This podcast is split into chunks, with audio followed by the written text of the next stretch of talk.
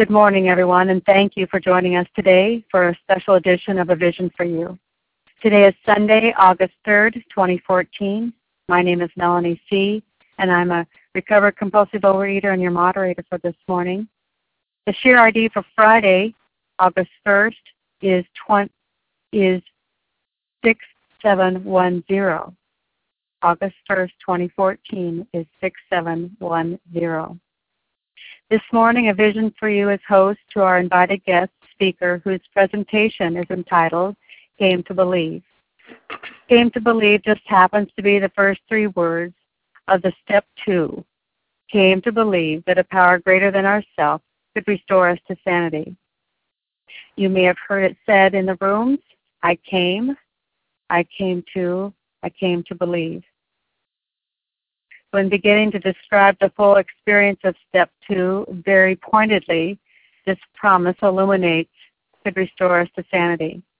And for this reason, the need to come to, and ultimately, where to come to believe.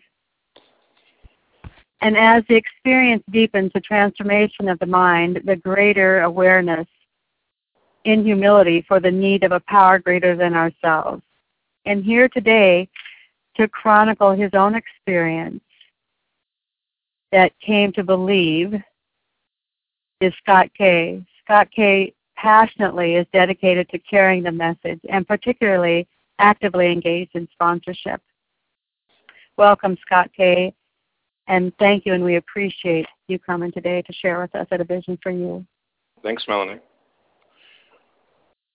Um, my name is Scott. I'm gratefully recovered compulsive overeater, and uh, very, very grateful to be able to uh, share this message. Um, I was thinking about step two, and when I was talking to the folks who set this up and booked me for this, uh, we talked about a lot of things, and and uh, you know, you guys cover so many. This this this particular you know morning Sunday morning thing covers so much, and and the the if you look back in 2013, all of 2012 and 2013, and of course what we've had so far already this year, the topics are so rich.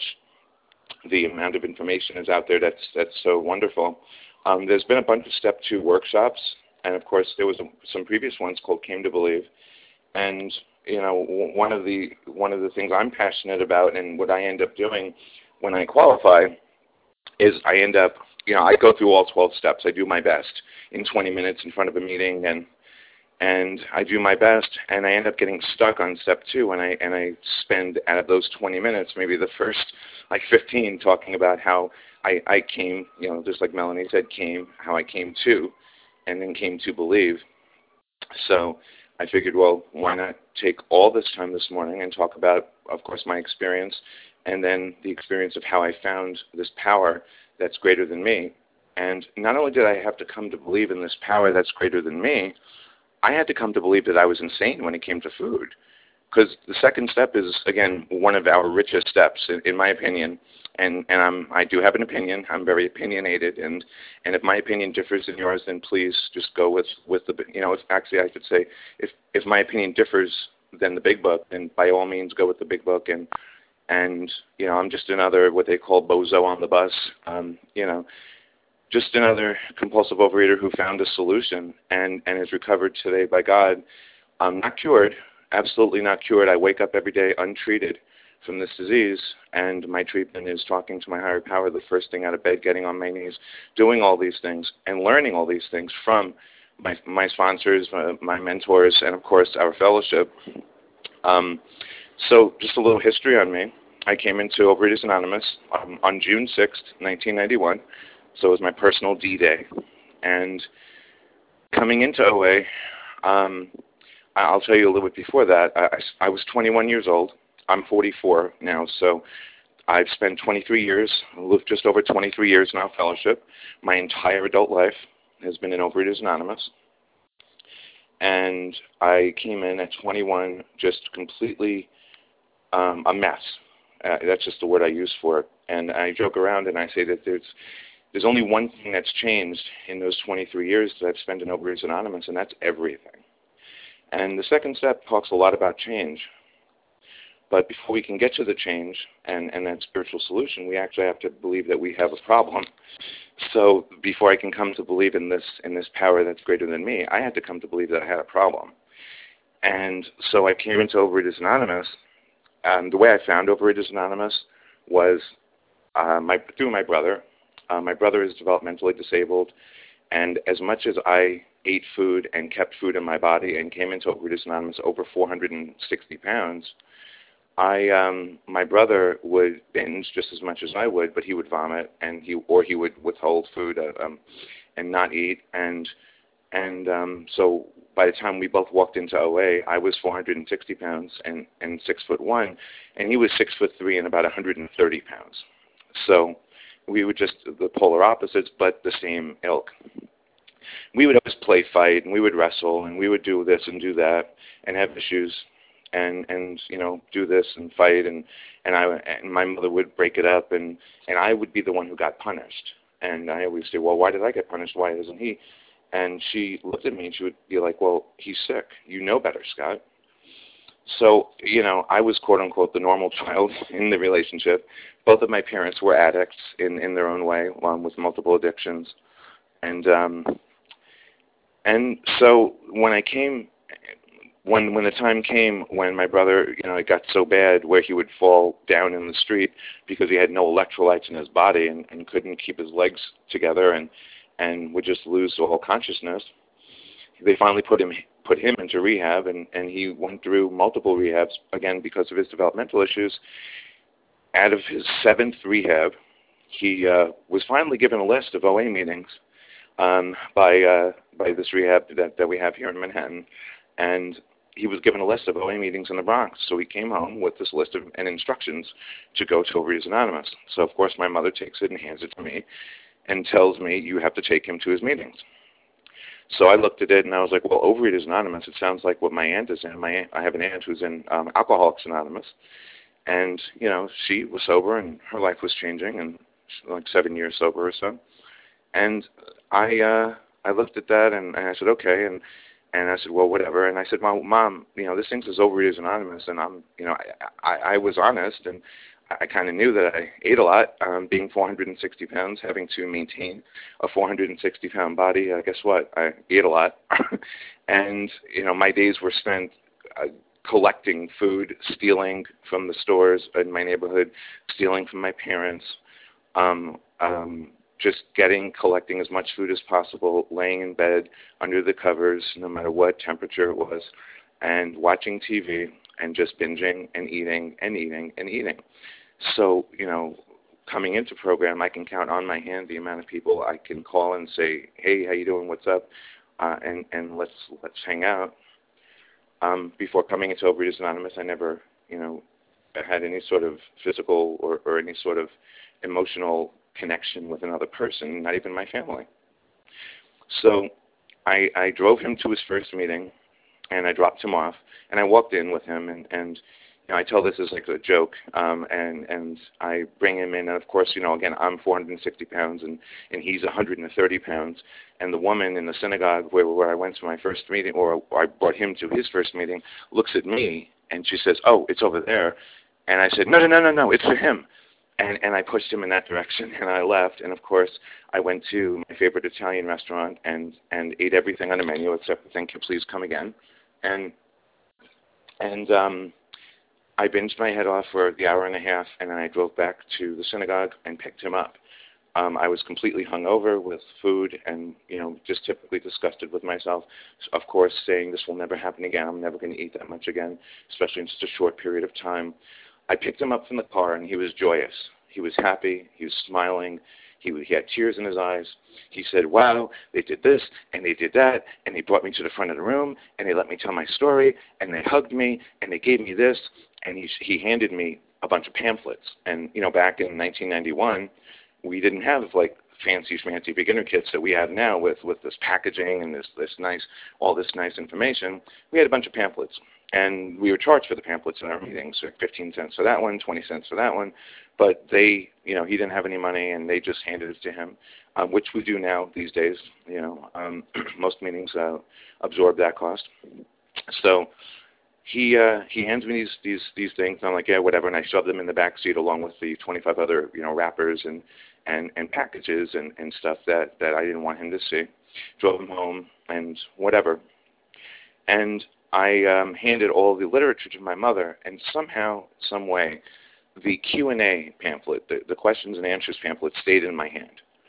So you know, I said, all right, this this is good bathroom material, and I went and I read it, and I read it and I started reading what Over Overeaters Anonymous is, and I said, wow, this is really for me. This is for me.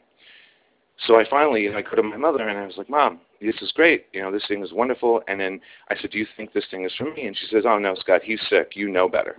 I said, I finally said to myself, There's no friggin' way that I know better. I'm just as sick and everything, and I want to get that joyousness and happiness that he has.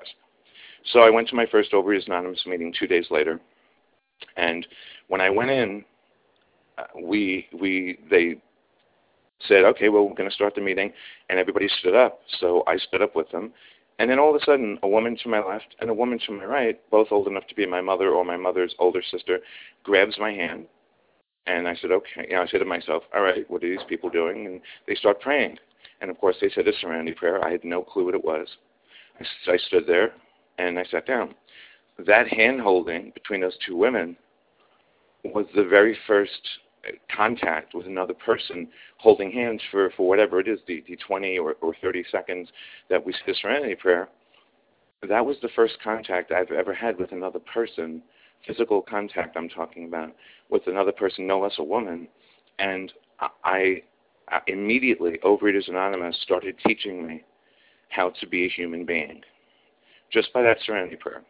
And the meeting, I don't even remember half of what they talked about. All I remember is that the people in the meeting seemed really happy. Some of them were larger, some of them were smaller. I, of course, was the largest person in the room, which was very typical. Um, being close to 500 pounds then, it's very typical.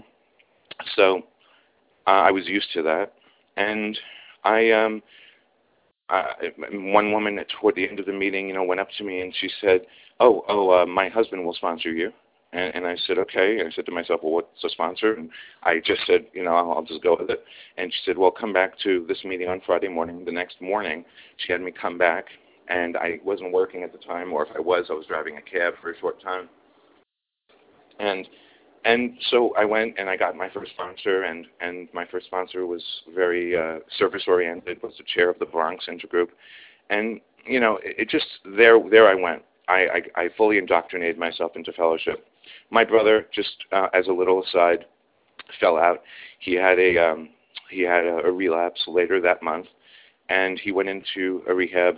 Um, and at that point, when he went into his eighth rehab, I, on the other hand, realized, wow, my brother's not here. I can actually share something with this group and with these people because they promised me anonymity. And if he's not here, then I get to talk and I get to really express my feelings and, and what the food did to me and for me um, or did for me and to me. And he is, uh, thank God, today, um, whatever that eighth rehab was, and then whatever the, the therapy work he's done, he's in a normal, healthy body weight, uh, 20 something years later without a fellowship.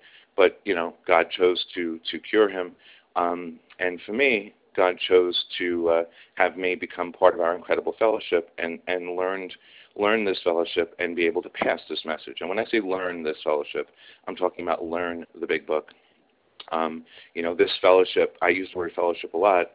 Um, fellowship in the big book on page 24, on page 17, on page 17 of There is a Solution, it talks about the fact that we are one of many. And, you know, they talk about the passengers of a great liner um, where everybody from the captain's table to to the bottom of the boat, um, when that boat tips over, everybody's the same. And at the bottom of page 17, it says this is but one element in our recovery. So right there, it's telling me, guess what? One element ain't going to do it. That's just gonna that's just gonna get you started. so before I can even go into um, there is a solution more about alcoholism, we agnostics, and of course my own personal adventure with them. I, I need to talk a little bit about God because you know that is sort of uh, the idea of belief.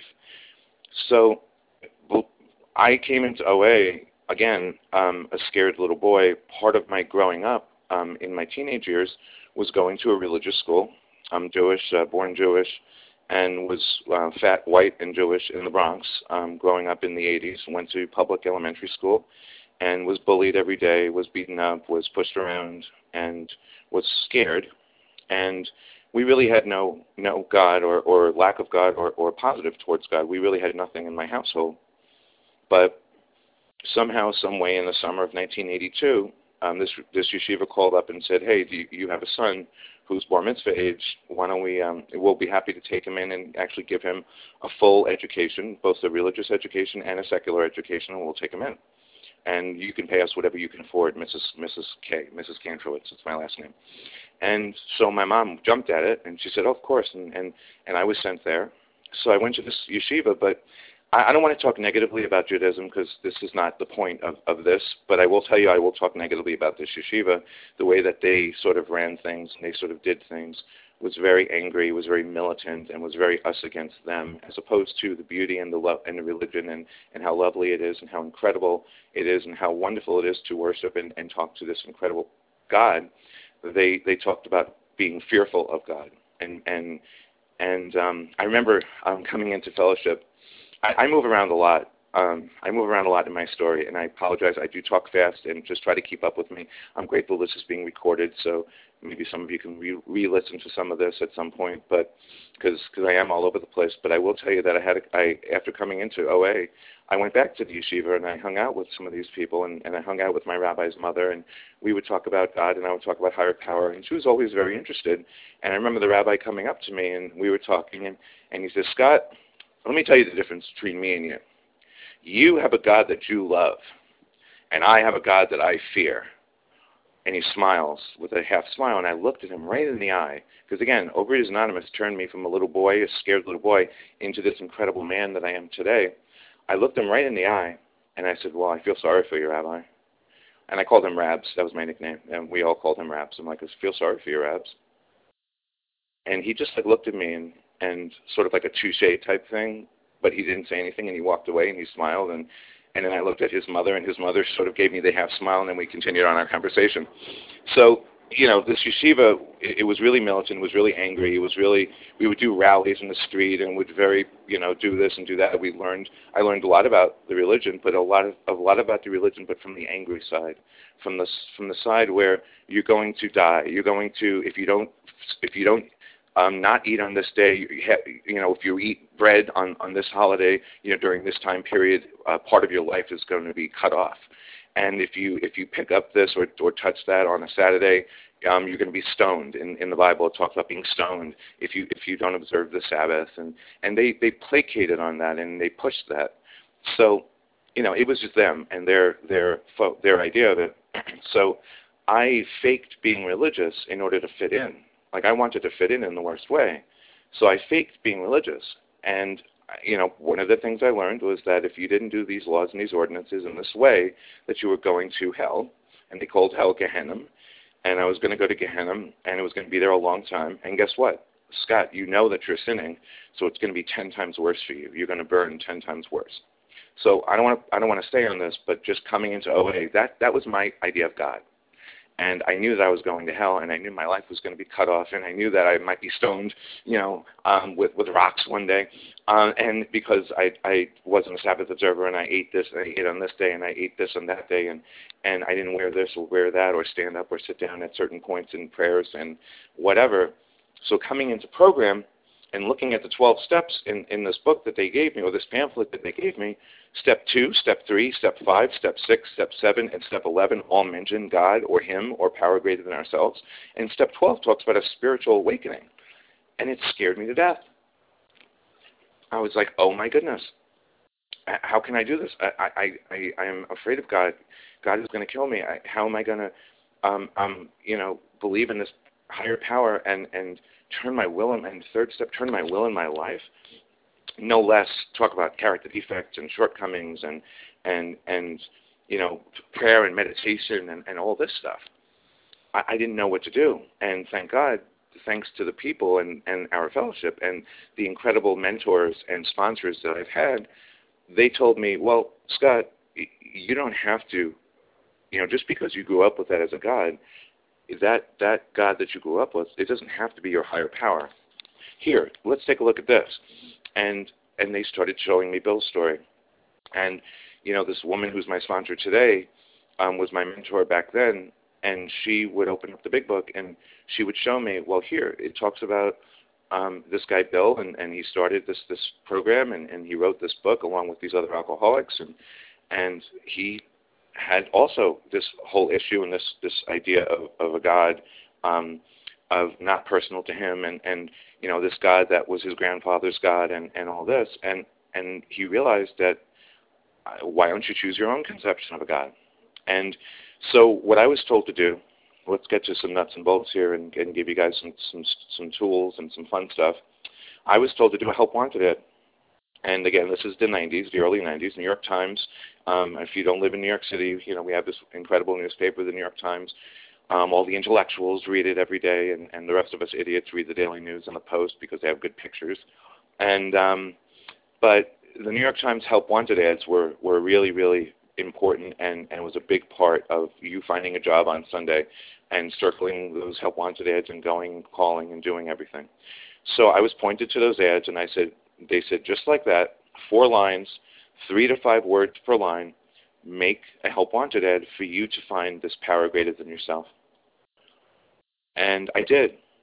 And um, I don't have it in front of me, but it was something along the lines of uh, incredible love, um, um, to create joyousness, um, joyousness um, all-encompassing, and and I remember the last thing I wrote about it was must start immediately. the last line was must start immediately because I knew and every and I knew that these people, in order for me to get what they had, they had this higher power. I needed to find this higher power. So I went to meetings. I was told, well, Scott, you have two ears and one mouth, so you need to listen twice as much as you talk. And you guys hear me talking. You know I talk a lot. So hey, go to meetings and start listening to what other people describe as their higher power. So I started going to a lot of beginners meetings. And back in the 90s, um, we don't have as many today, but back in the 90s, there were a lot of beginners meetings. And there was, there was one church that had a beginners meeting five nights a week at, at 7.30. So I used to go, and I would go every night of the week. I would go to the 6 o'clock meeting that they held, and then I would go to the 7.30 meeting. And I finally heard what I needed to hear um, about a week, about a weekend this gentleman sat there. There was three or four other people around me, and he said, you know, he was talking about the second step, and he said, well, I need to find something greater than me. So, you know, I looked up and I realized, wow, the sun. You know, something makes the sun come out and and shine and control the tides. Well, sorry, and, and warm the earth and create uh, photosynthesis and nourish people with with vitamins and and the moon something makes the moon come and, and shine at night and control the tides of the sea and light the earth and you know, something that same something makes food grow right out of the ground. Um, and forget about the weather. And he started talking about all these things. And I looked at him, and I said, pardon the language, I said, "Oh shit." And I said that really loud, and I looked at everybody, and everybody looked at me, and I was like, "Oh, oh, I'm sorry, I'm sorry, you know, no, no crosstalk, I'll, I'll shut up." And I sat back, and and I said to myself, "That's it." And I talked to him afterwards, and and um, and we became friends, and we're still friends. And excuse me, pardon my voice. Uh, it was a long day yesterday. So I, I realized, wow, I had the beginnings of a higher power. And because cause in the bottom line, for, for real, the bottom line between me and all you guys, it, it, your higher power doesn't have to be anything more than just something greater than you. As long as it's not you. I had to learn that Scott is not my higher power. Scott is my lower power when I direct my own thinking and I direct my own life and I'm and, I'm on self will and, and running the ship myself, I'm always going to fall into trouble. I know it, and and uh, and I have. Um, I am a relapse survivor in our program, and, and I can talk about that a little bit later. But for the most part, staying on the topic, uh, I developed this this help wanted ad, and I developed it into a 30 second commercial. Um, for those of you who don't know what a 30 second commercial is, it's sort of like the thing where you're a salesperson for this big company and some mid level manager gives you uh, uh, an opportunity to come up and talk to them and sell him or her your business. You get into the elevator and forget about this mid level manager, the owner of the company comes in and looks at you and says, Oh, hey, aren't you from this company? You're going to go talk to one of my managers. You now, in that elevator, have 30 seconds to sell him on your company. So I've turned that into an art form, and I've turned that into something that I do with my sponsees, and I, I have my, my people create a 30-second commercial selling me on their higher power. And I could do that for you right now. Um, you've heard a little bit of it, but I can share it real quick in 30 seconds. Um, my higher power. Uh, something makes the sun come out during the day and create photosynthesis and warm the earth and, and, and nourish the earth. Something makes the moon come out at night and shine and, and control, control the tides of the ocean. Um, and that same something makes food grow right out of the ground. And wow, I don't know if I want to call it Mother Nature and Father Time or Father Nature and Mother Time, but something that, and that something is greater than me. And 23 years later, I've developed that into this incredibly powerful being I haven't, but it's created itself, and and God is just so so important to me. It's sort of like God sits on my shoulder, and and I have a, a, a part of God sitting with me at all times. And if I want to compulsively overeat, guess what? I have to ask God to leave the room, because God's with me. If God's with me at all times, I can't compulsively overeat, because I can't compulsively overeat if God's with me. So I have to have God turn around and leave the room. So you know, if God's sitting on my shoulder, then I'm I'm able to be straight. So I don't know if that was 30 seconds, but you know, give or take, you guys get the idea. So I had to believe that I was insane in order to believe that something that was going to save me. And I would, and I had sponsors and, and mentors, and they would talk to me about this and what I did with food. And I'm not going to go into a foodalog. Um, I obviously ate a lot to maintain such a heavy body, and I was insane when it came to food. Knowing, like today, for instance, um, I'm abstinent, God bless, you know, uh, just over 11 years and a few months, and um, and I uh, know for today that I can't go to the, to the store and and get an almond joy bar. And I'm sorry if those words disrupt anybody, but you know, guess what? We're in we're in the earth. We're we're here on earth. If you go outside, especially here in New York, you can't walk a block without five billion stores throwing all sorts of food at you. So if the word almond joy bothers somebody, I apologize. But the almond, for me, an almond joy bar represents what what you know disease is for me so or a hostess fruit pie or, or, or Twinkie or something like that. So I can go today. I know I can. I can go across the street from my house to the bodega. I can go inside and I can get an almond joy bar, put my dollar on the counter, and and finish it before I even reach the door. And it's going to be chocolatey and tasty and coconut, and, and I can taste the nut in my mouth. Even though I haven't eaten one in almost you know over 11 years, I could still taste it in my mouth and I'd be fine today because I go about my day. I'd go here, I'd go there, and I'd say, oh well, that almond joy was part of my breakfast, and it was okay, and whatever. Guess what? Wednesday is going to come around or Thursday is going to come around, and I'm going to say, well, you know what? That almond joy bar was really great on Sunday. Nothing happened. I didn't binge. I was I was okay with it. I actually went and spoke at a meeting and did this and did that. I, well, why don't I get another almond joy bar? But you know, I didn't. I had such little lunch. Let me get a king size. So instead of two pieces of, of candy. There's four, and and then and so on and so forth. You're getting hopefully you're getting the point. By probably three or four weeks in, I'll be up to 30 or 40 almond joy bars a day, and that's that's what this disease does to me.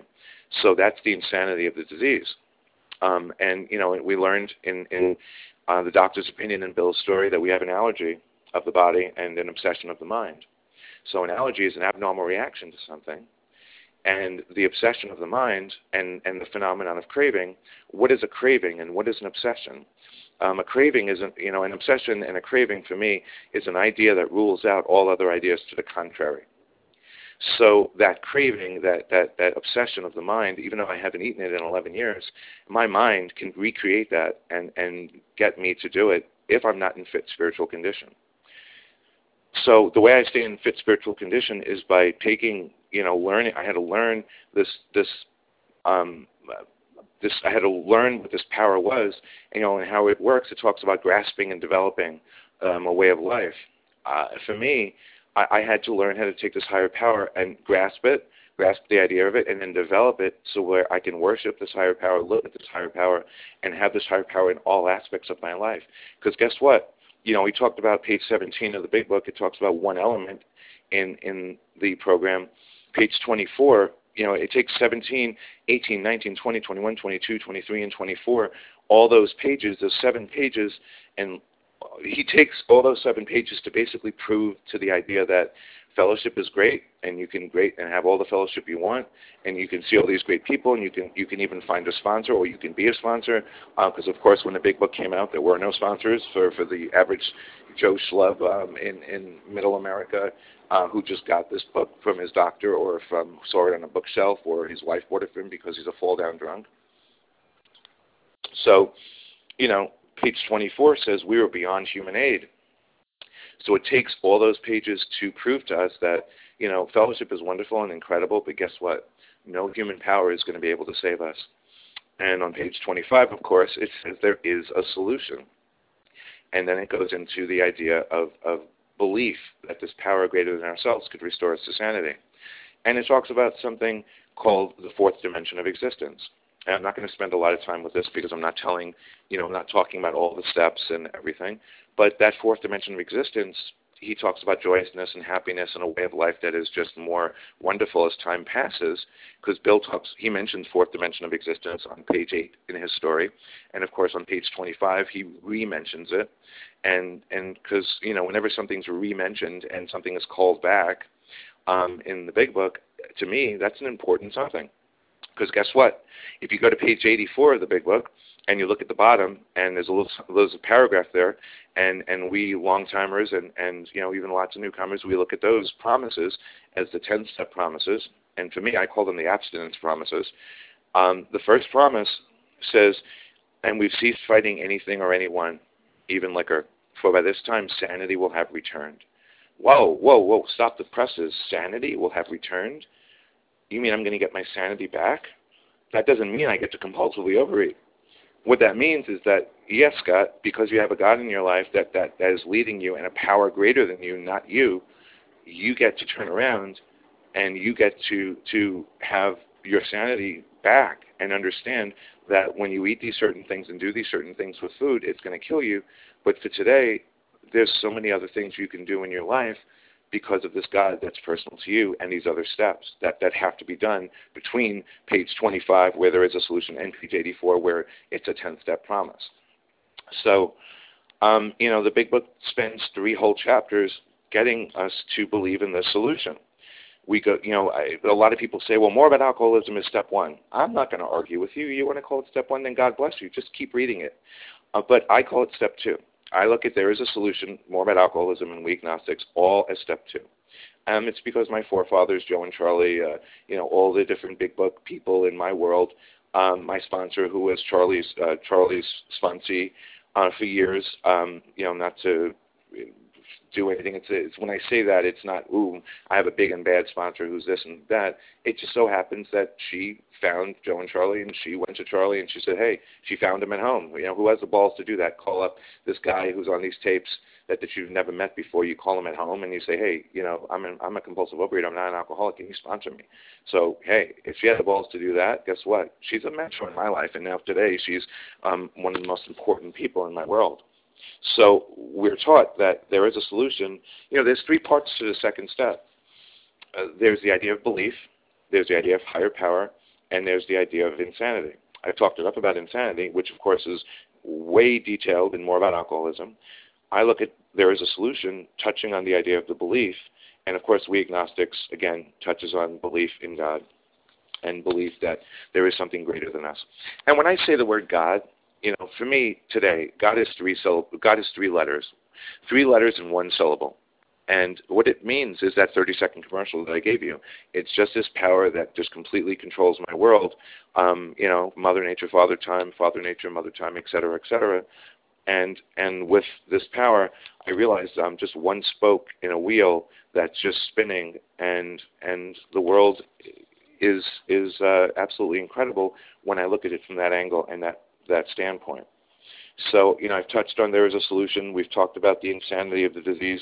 Let's talk a little bit about God and, and what God is and what the Big Book does to, to help us. You know, in We Agnostics, they give us three real life examples of Christopher Columbus, Galileo, and the Wright brothers. And, and all that, all, all those, those examples are touching on is the idea of belief. You don't have to have faith. There's, there's, no, there's no faith necessary. What's the difference between belief and faith? Well, uh, Christopher Columbus, when he first sailed, and he knew, you know, in his mind, and he looked at all the charts and all the maps and everything, and he said, "Well, we need to go through the Middle East, and, and it's so hard to do that with a boat and everything. It's it's going to be easier for us to go west to get east." And the whole everybody said no friggin' way you, you're going to go too far west you're going to fall off the end of the world well he had the belief that the world was round he just looked at all of his maps and all of his understanding he just knew in his mind so he went you know, and Joe and Charlie make fun, and they they say, well, you know, I bet the first time he went, he had a guy standing on one of those like big poles at the top. He says, well, hey, you know, you take your your your your microscope or whatever, the, you know, the little thing that they put around their eye and look look out. He says, hey, if you see the end of this world, you better tell us, we'll turn around. Um, but of course, you know, he did he did end up sailing, and he he didn't get to the west uh, to the east, but he ended up getting somewhere else, and and then every, the whole story goes from there.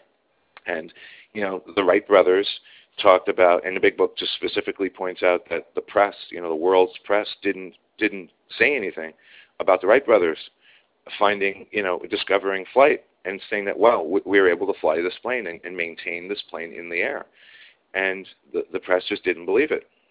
And you know, I, what I also love about the Big Book is, you know, the Big Book is 75 years old this year, and you know, in June it was you know its 75th anniversary technically of AA, even though they really started a couple years earlier in 37. And so when they talk about the last hundred years in the Big Book, you know, have, have brought us a lot of this and a lot of that. And you know, they're talking about from the middle of the 1800s all the way to the early 1900s. So it's kind of fun to, to look at it and look at history and look at what's been invented in the last, in our case, 175 years and again, I'm a big book geek, and I'm I'm one of those guys who can quote pages and do this and do that, and and and little paragraphs and whatever. Um, but the bottom line is is that the Wright brothers, when they was doing when they were doing their their flight maps and and everything, they were bicycle mechanics, and they they weren't that smart, you know. They they weren't uh, super smart, but they just knew that that if they built the right machine, it can it can sustain. And guess what? It did.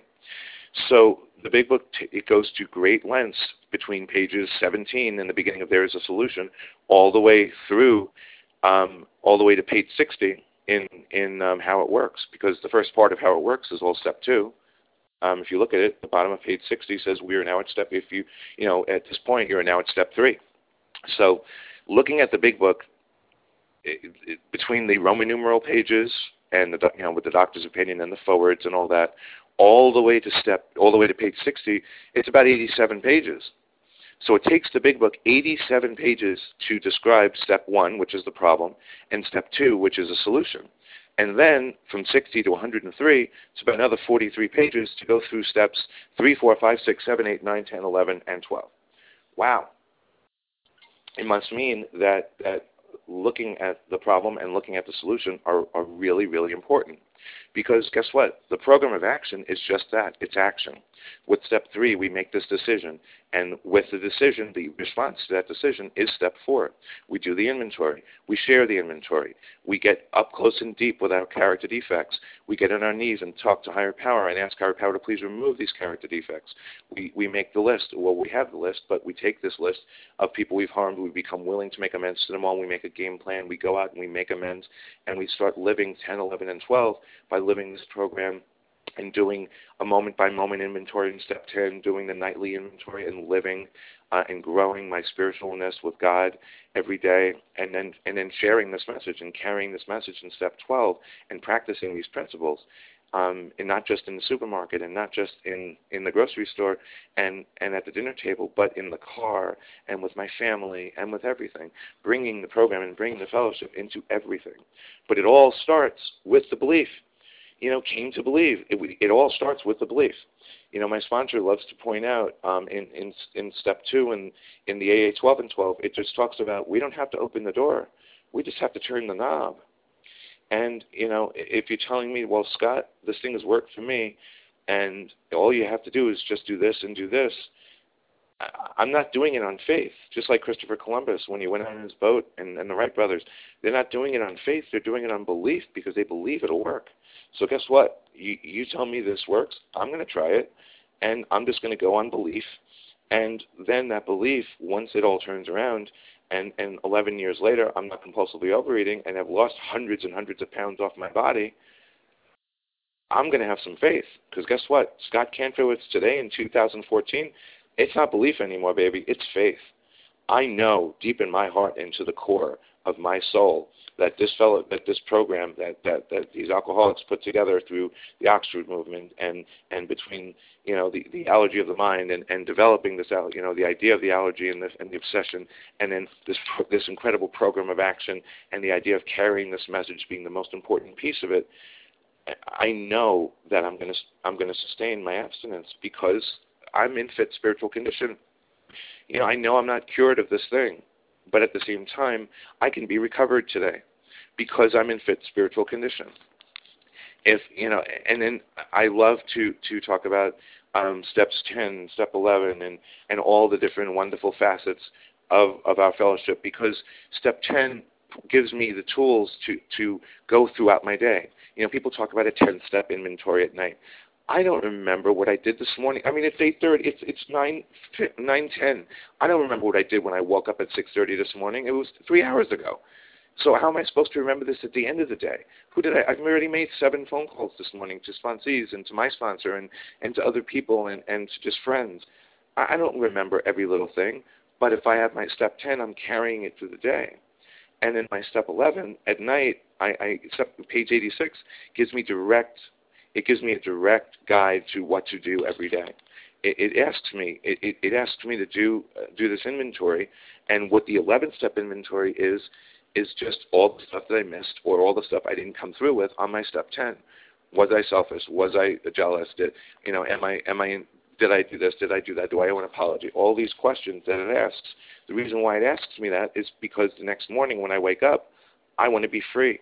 And I want to be able to wake up, talk to God, and then have this incredible day in front of me instead of carrying all the crap from yesterday. So if I do this inventory at night, it gets me square with God because I did my 10 step inventory all day. And if I did my 10 step inventory, guess what? My 11 step inventory is going to have next to nothing on it. And if it does have something on it, I write it down and then I share it with my sponsor as a witness and I go to sleep. And then when I wake up the next morning, I'm free because I've already turned this over. And I get to deal with whatever I need to deal with for this day. So I, there, there would be none of that if there wasn't any belief that any of this would work. So you know, eh, I'm looking at my notes and I'm really kind of out and I have a billion stories to tell you guys, but you know, I want to hear from you. I want to hear your questions. Um, my, let me give you my contact information because I love phone calls. I love text messages. Just make sure you give me your name. If you leave a message, say your number slowly and say it clearly and tell me who you are.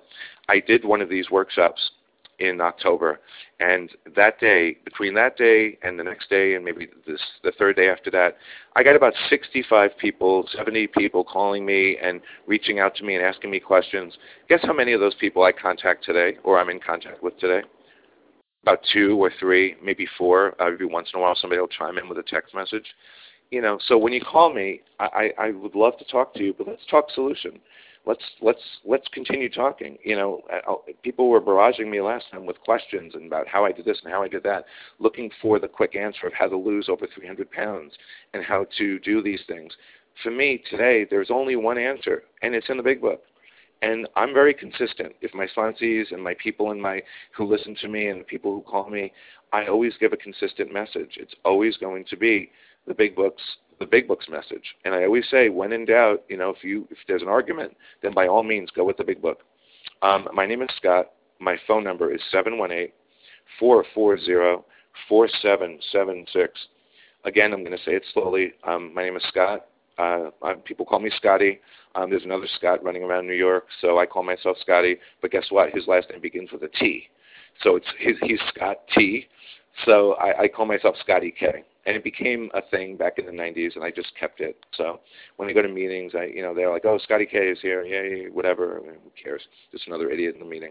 But again, my phone number is seven one eight four four zero four seven seven six. Um, I can't wait to hear from you guys, and I'm going to shut up now and uh, let Melanie do her thing. Thank you so much, Scott. Scotty K. Thank you. Wonderful presentation. Appreciate it so much. And here at A Vision for You, we do offer opportunity for questions and answers to go on. If you're available for that, we would love to be able to extend that to our, to our audience here today. So with that, I, I do believe that you kind of offer that. So I'd like to open it up to our room. Well, Melanie, um, I'm, I'm good. I'm good till 11 o'clock. So I know this recording will end, you know, around 10 something. Last time I did this, we we we chatted and we talked it up, and I answered questions till 11 o'clock. I'm going to do the same thing today as long as my voice holds up. Thank you so much. I appreciate that. Very generous of you. So I would like to open it up for questions today. Who has a question for Scotty today? Who would like to be first? Hi, good morning to you. Hi, good morning, Liz. What is your question? Uh, yes.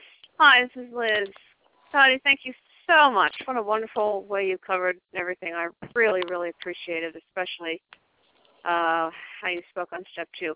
One question about um, step two, and um, I wanted to ask you, uh, in taking step two, um, how important it is to be willing to admit that you are absolutely powerless, and you and you meaning one that, that one is unable that, that that the self has to be smashed, the ego has to be smashed, and I think Bill says that some at some point that the self cannot do this alone. And yeah. therefore, there has to be a willingness to admit that before there is even a, a readiness to go on and and look for a you know a solution outside of the self. yeah. So, question. thank you so much. Um, first of all, thank you thank you for the question. Um, I, I, first of all, I, what, what I was taught was I, I don't take step two and I, and I know the words are, are, are funny, but but I've learned you know in this program uh, how to be a wordsmith, and and really because Bill had to become a wordsmith when he wrote the book, um, um, and so I, I was taught that first of all I, I needed to learn step one, which is the problem, and I needed to really learn step two. And when I learned step one and learned step two, I take steps three through nine, and I take those steps um, and which are the action steps, and then I live 10, 11, and 12. So I learned 1 and 2, I take 3, 4, 5, 6, 7, 8, and 9, and I live 10, 11, and 12. So, you know, you talk about the, the idea that it has to be smashed. That's on the first page of um, More About Alcoholism on page 30. And it talks about the idea that, that we can control this thing had to be smashed. For me personally, um, every Sunday night was, was, you know, getting ready for diet because Monday morning is my diet every single Sunday. And I'm not talking, I'm not kidding. I'm not messing around. Every single Sunday was me clearing out all the cupboards, eating everything that moved or didn't move in the refrigerator, and just destroyed the whole kitchen. And then at, at 10 minutes to midnight, and at midnight, boom, I was in bed. Of course, unconscious because of all the food I just ate. Waking up Monday morning and and saying, "Oh, I'm dieting today." I grabbed the box, whatever was left. I found a box of whatever sugared cereal would be there, and I'd pour it and I'd start eating it in the bowl. And I look at the box, and the box says a complete part of this nutritious breakfast, and it would have a picture of milk and juice and eggs and toast and the cereal. And I said, well, I'm not having the milk and the juice and the eggs and the toast. Let me have another bowl. And by the time I was done, that whole box was gone. And I said, oh, I effed up my diet. And guess what? I had to do it over again. And God forbid New Year's Eve happened midweek. It was just a really bad week.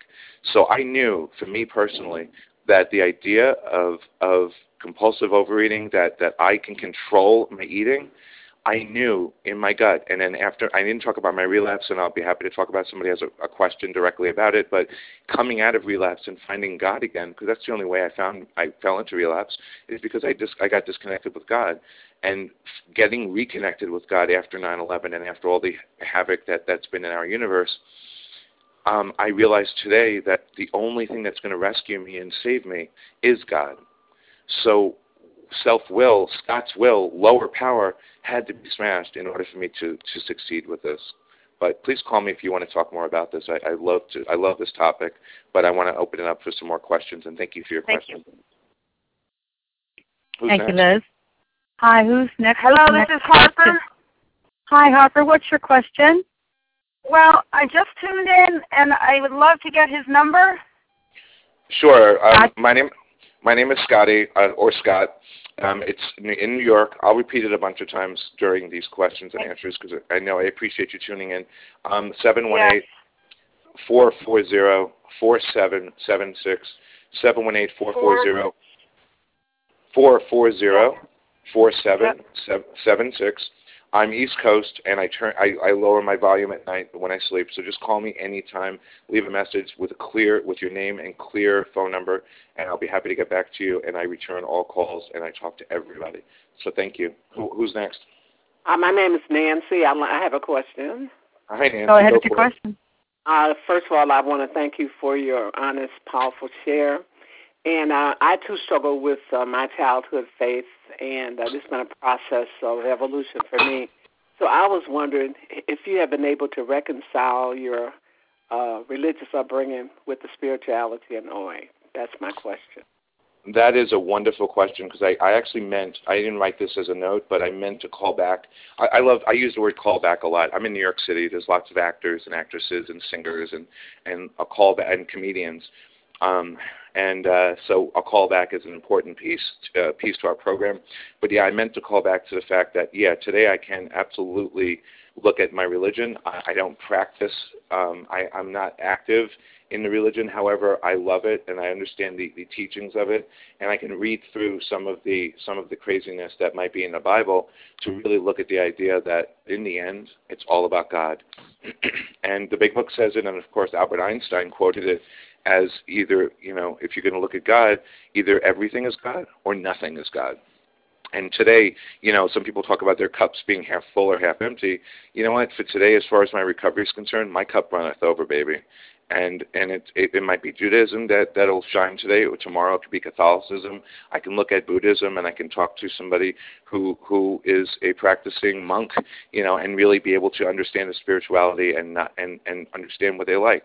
Another example, my brother, who I talked about being developmentally disabled and doing this and doing that, he actually you know he he lost god. He just said there is no god. God took mom and dad from us. God did this and god did that. You know what? Every Saturday night he goes to a friend's house who plays who he plays video games with. That friend is also teaching him how to become a Jehovah's Witness. So my brother, the Jew, the Jewish kid, you know, who just doesn't believe in anything and and and you know is, has all these issues, is now looking at God and really talking about God. So I actually get to talk about God when I'm with him, and I don't judge that. I don't judge that he's you know maybe looking at converting to something. I think it's wonderful that that he's actually enjoying something greater than him. So it's a wonderful thing. Religion is an incredible thing, um, and I don't look at it negatively anymore. I'm very, very happy to hang out with my Jewish friends or you know everybody else. So thank you. Hi, who's next with a question for Scotty? Scotty, it's Barbara from New York. Hey, Barbara, what's happening, Mama? Scotty, great to hear you. Um, question: If I came to believe in step two and I turned my will and my life over to God in step three, when I have paralyzing fear, how is it that you handle that? If I do believe, I do believe. I mean, God is everything. Um, but I still get this incredible fear. And I don't know how to let that go. How do you do that? Um, thank you, Barbara, for the question. It's so good to hear your voice, sweetheart. I hope everything is well with you and your family. I know that you've had some challenges lately.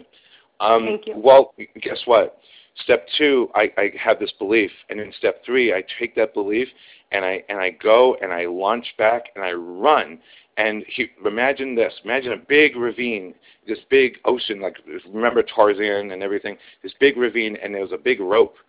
So with step three, it's like I, I God, please take me, take me. I absolutely love you. I absolutely want everything that you have to offer. I offer myself to thee. Blah blah blah blah blah. I grab onto the rope and I jump. And the fear, the paralyzing fear, you know, fear can mean a lot of things. Um, pardon my language, I'm not going to curse, but it, it's, it, it could be F everything and run, um, or that fear can be face everything and recover. Um, but also, that fear, a lot of times, is false events appearing real. So if I'm grabbing onto that rope and I'm jumping in my step three, guess what? There's more work to be done in step three. We we got to do step four because the action of step three is step four. So if I'm if I'm turning my will and my life over to God, there's more work to be done. I need to do an inventory, and a big part of that inventory is that fears inventory.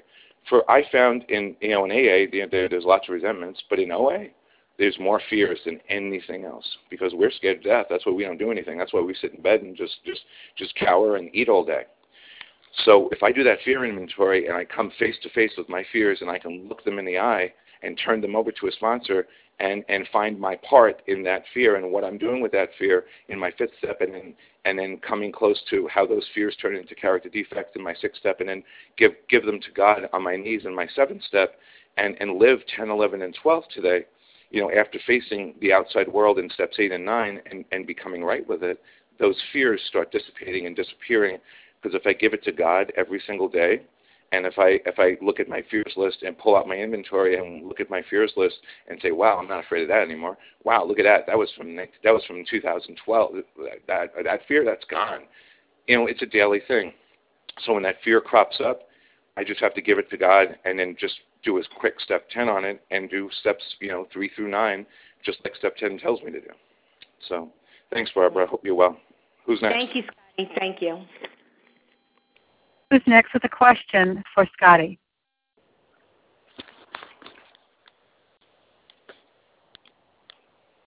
Just a reminder to press star one. That will unmute your phone if you're eager to ask Scotty a question.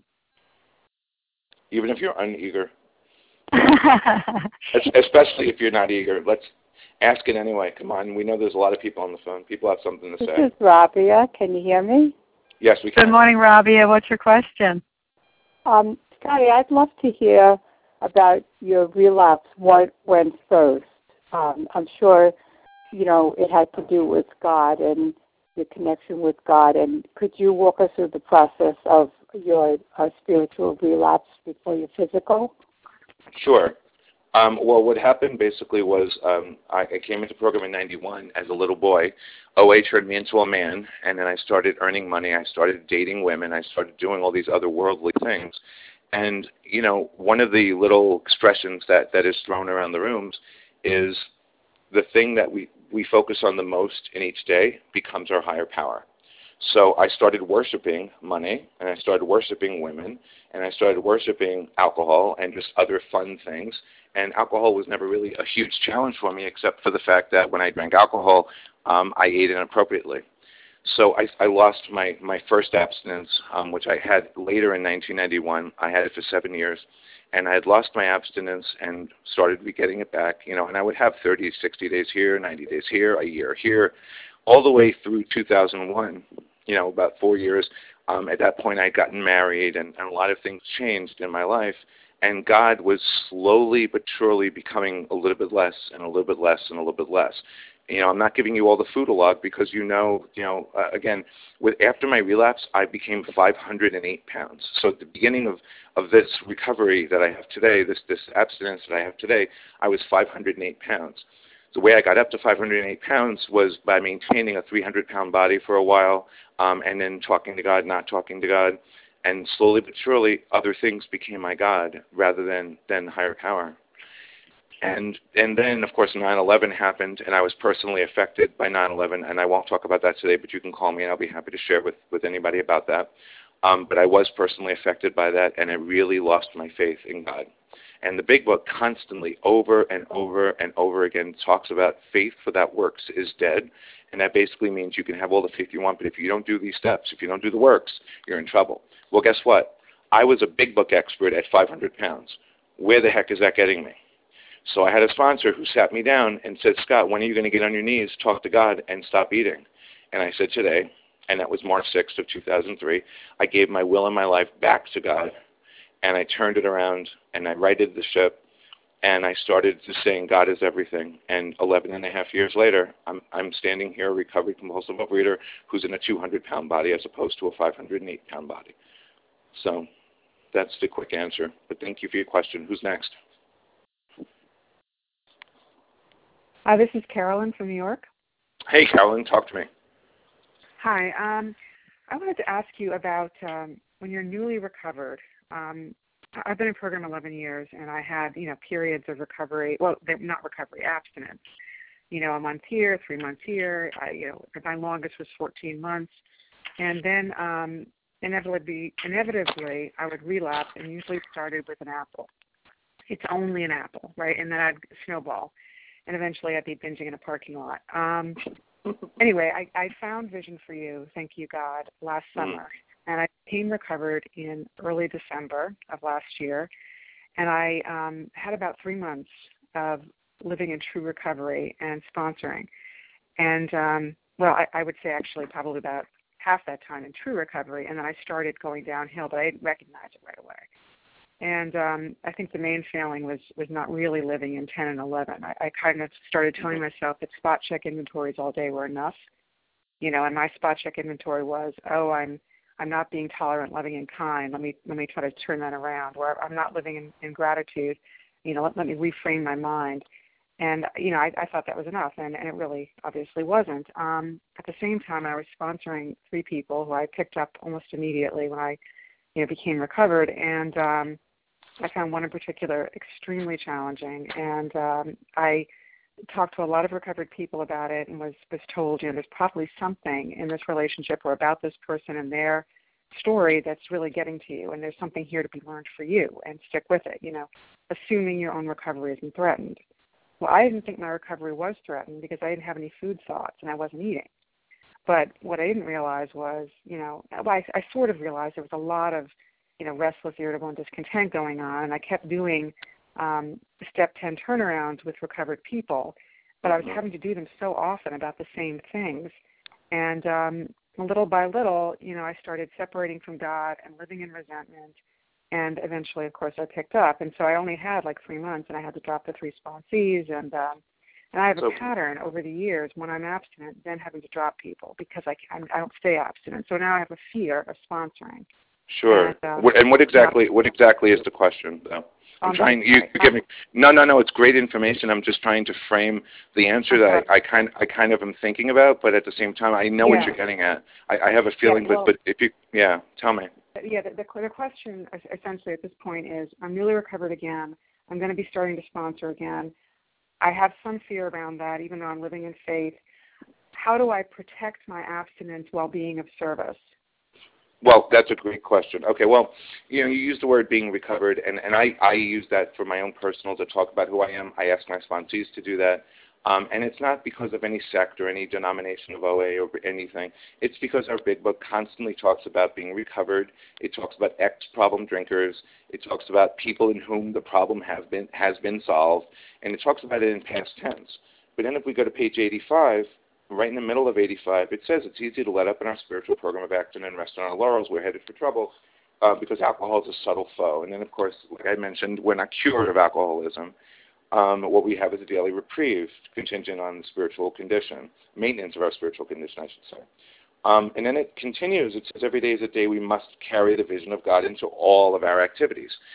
So having that fear of sponsorship and people and personalities, guess what? You know, if you you know, I heard you say that that you were challenged with you were challenged with life and all of of stuff. You weren't challenged with food.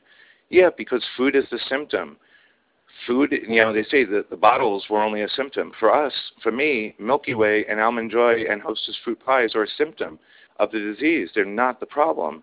You know, if I just handled the symptoms and put band-aids on everything, it's like sort of plugging a hole or trying to plug my fingers into a hole of a dam. And there's the problem is me. The problem, as you know, um, re- listening to a vision for you every day, is selfishness. The selfishness that we have and coming back to it you know, when, when we when we find somebody a sponsee and we find a trait in them that really irks us and really has a problem, and we finger point. When you point your finger, there's three fingers pointing back at you. When I don't like something or somebody, when I when I'm challenged by another person, it's typically because I share that same behavior and I hate that part about me. So I I turn around and reflect that onto them. So if I apply the steps into it and stay consistent with my message and my power, and you know I, I I don't think people should throw around the word recovered so easy. There's a lot of people who do, and I'm not going to get into that, and it's a whole political thing. But to me, recovered means that I'm for today in fit spiritual condition, and I can carry this message. And my sponsees, I don't ask themselves, that, I don't ask that they call themselves recovered until they're done with their step seven and they've given their character defects back to God, and they're now doing eight and nine and starting to live 10, 11, and 12. So you know, and I only ask them that if they're in fit spiritual condition. I have one person in my world, and she says I'm a compulsive overeater, and I'm recovered today. Um, and because you know, there's been some relapse, there's been some challenges in our in my world, and in her world, and in everybody's world. So, you know, I don't throw around the, the word a lot. And if my sponsees don't want to call themselves recovered, I tell them that's great. Um, I do that. It's a, it's a sort of a family tradition where I, where I sort of, how I sponsor. But at the same time, then do what you want to do. But if, but for me, you know, I, I hear somebody call themselves a compulsive overeater. That means that you're an active compulsive overeater. To me, because I take everything literally, if I'm calling myself a recovered compulsive overeater, that means that for today, God is God has taken that that away from me, just like in those 10 step promises. It says on page 85, the problem has been removed. But then it gives the caveat, it's only removed if you're in fit spiritual condition, because guess what? If you're not in fit spiritual condition, it will you will go back to compulsive eating. So taking on sponsees, taking on the universe with business and with, with other people and with other things, we're dealing with all these character defects that we gave to God. So in the end, it's really a step six and seven issue go back and look at I go back and look at my character defects, what I gave to God, and see what I've what have I taken back. If I gave them all to God and I'm and I'm acting out on selfishness or hatefulness or, or lack of humility, guess what? I've taken back some of those character defects. And I need to go give them back to God in, in my step ten immediately.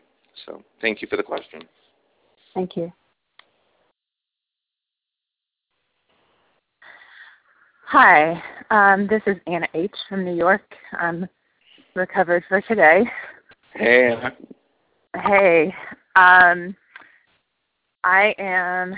I just had a question about working with others, um, sponsorship. So, what, in your experience, in terms of having sponsees and working with them for many years and being a sponsee yourself, when you uh, are working with someone in particular and you take them through the uh, the steps.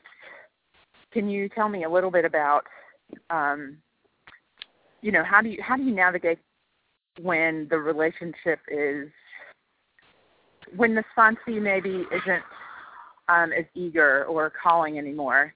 I mean, I always I try to call, but I've always also been told that you know it, it's something that we as addicts, as people with this disease, have to want desperately. And so, I, my school of thinking is I'm not going to breathe down someone's neck who's not, you know, not trying to at least meet me a little more than halfway because yeah, um, got it. yeah. What, Thank can you, you talk Anna. about that a little bit? I know I can. I absolutely can. Um, you know, for me, taking the steps or, or giving the steps to a sponsee uh, again, I'm just a guide. That's all it is. It's sort of like you know the way my sponsor describes it. God is the car and the and the and the highway, and the sponsee is the driver of the car. I'm I'm the guy who's the sponsor. I'm the guy who's the guide next to that that driver. And of course, you know, their spon- my spon- if I'm the driver of the car, my sponsor's sitting next to me, and my sponsees are in the back seat or sometimes the trunk. So you know, if my if I'm if I'm in a car with a sponsee and trying to direct, you know, where they need to go in order to to climb this 12,000 foot mountain that we have to get over in order to be free and live on the other side, um, if they're not if they're not buying in to what I'm offering them and they stop calling and they stop, you know, doing everything, um, then I'm opening myself up to other people you know what I mean? I, you know, I I like to sponsor multiple people because if that driver is driving his car off the road or swerving into different lanes, then guess what? If I'm in multiple cars, then I'm going to be doing fine. So for me, um, if I have a sponsee who's not who's not doing everything, I usually will end up having a conversation where you know we need to we need to meet, we need to read these things. Um, and if you're if you're in the middle of your inventory, we need to be doing this much inventory because it needs to be done by by these dates that we talked about. Um, and I'm all about momentum. I believe the steps are all about momentum because again, I gave that example before of grabbing the rope like Tarzan and jumping over the ravine. Um, if you're jumping over the ravine and then you, all of a sudden you don't you don't jump through on the other side and you're swinging backwards and swinging forwards, all you're going to be is on a rope in the middle of a ravine. How are you going to get to the other side? It's all about the momentum of doing it and using the ravine as a tool. So if I'm grabbing, if I'm doing that, and a sponsee is not is not calling me to continue with their fifth step, or is in the middle of a sixth step, or, or is writing out their six step list, and then we're getting together and then not doing the work, I'm gonna have a I'm gonna have to have a conversation and say, you know what? The way I do the steps, the way I take people through the steps is all about momentum.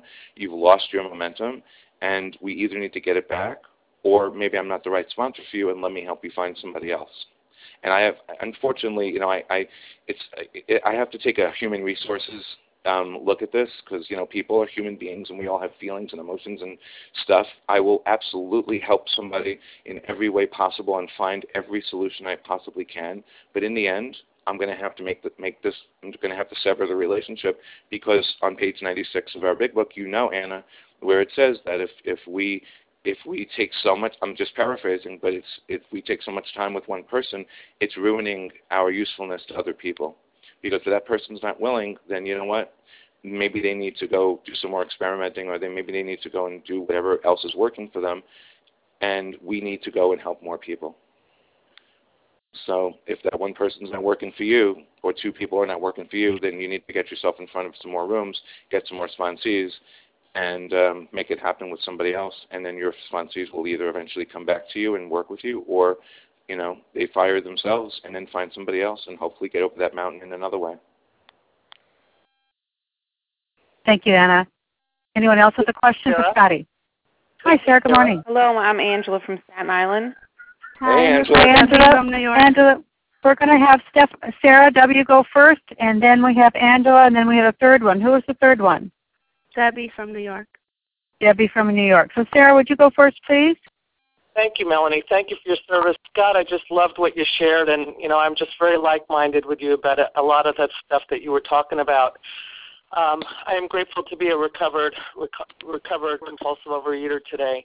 Um, I wanted to bring up XXVI. Uh, it's a very important part of the book to me, and I, if I could just read the little part that I want to bring to your attention and, and ask you a question about it. Says, I, I know I know exactly what you're going to say, and I can't wait. Say it, please. Okay. it says more often than not, it is imperative that a man's brain be cleared before he is approached, as he is then better has a better chance of understanding and accepting what we have to offer. And if I could just uh, give a little bit of uh, my feeling about it. Okay. Um, I, I believe that this is an extremely important part of the book. Um, you know, it gives a clause. Uh, basically, it's saying in some in some situations the person is not going to be fully abstinent when we're working through the steps.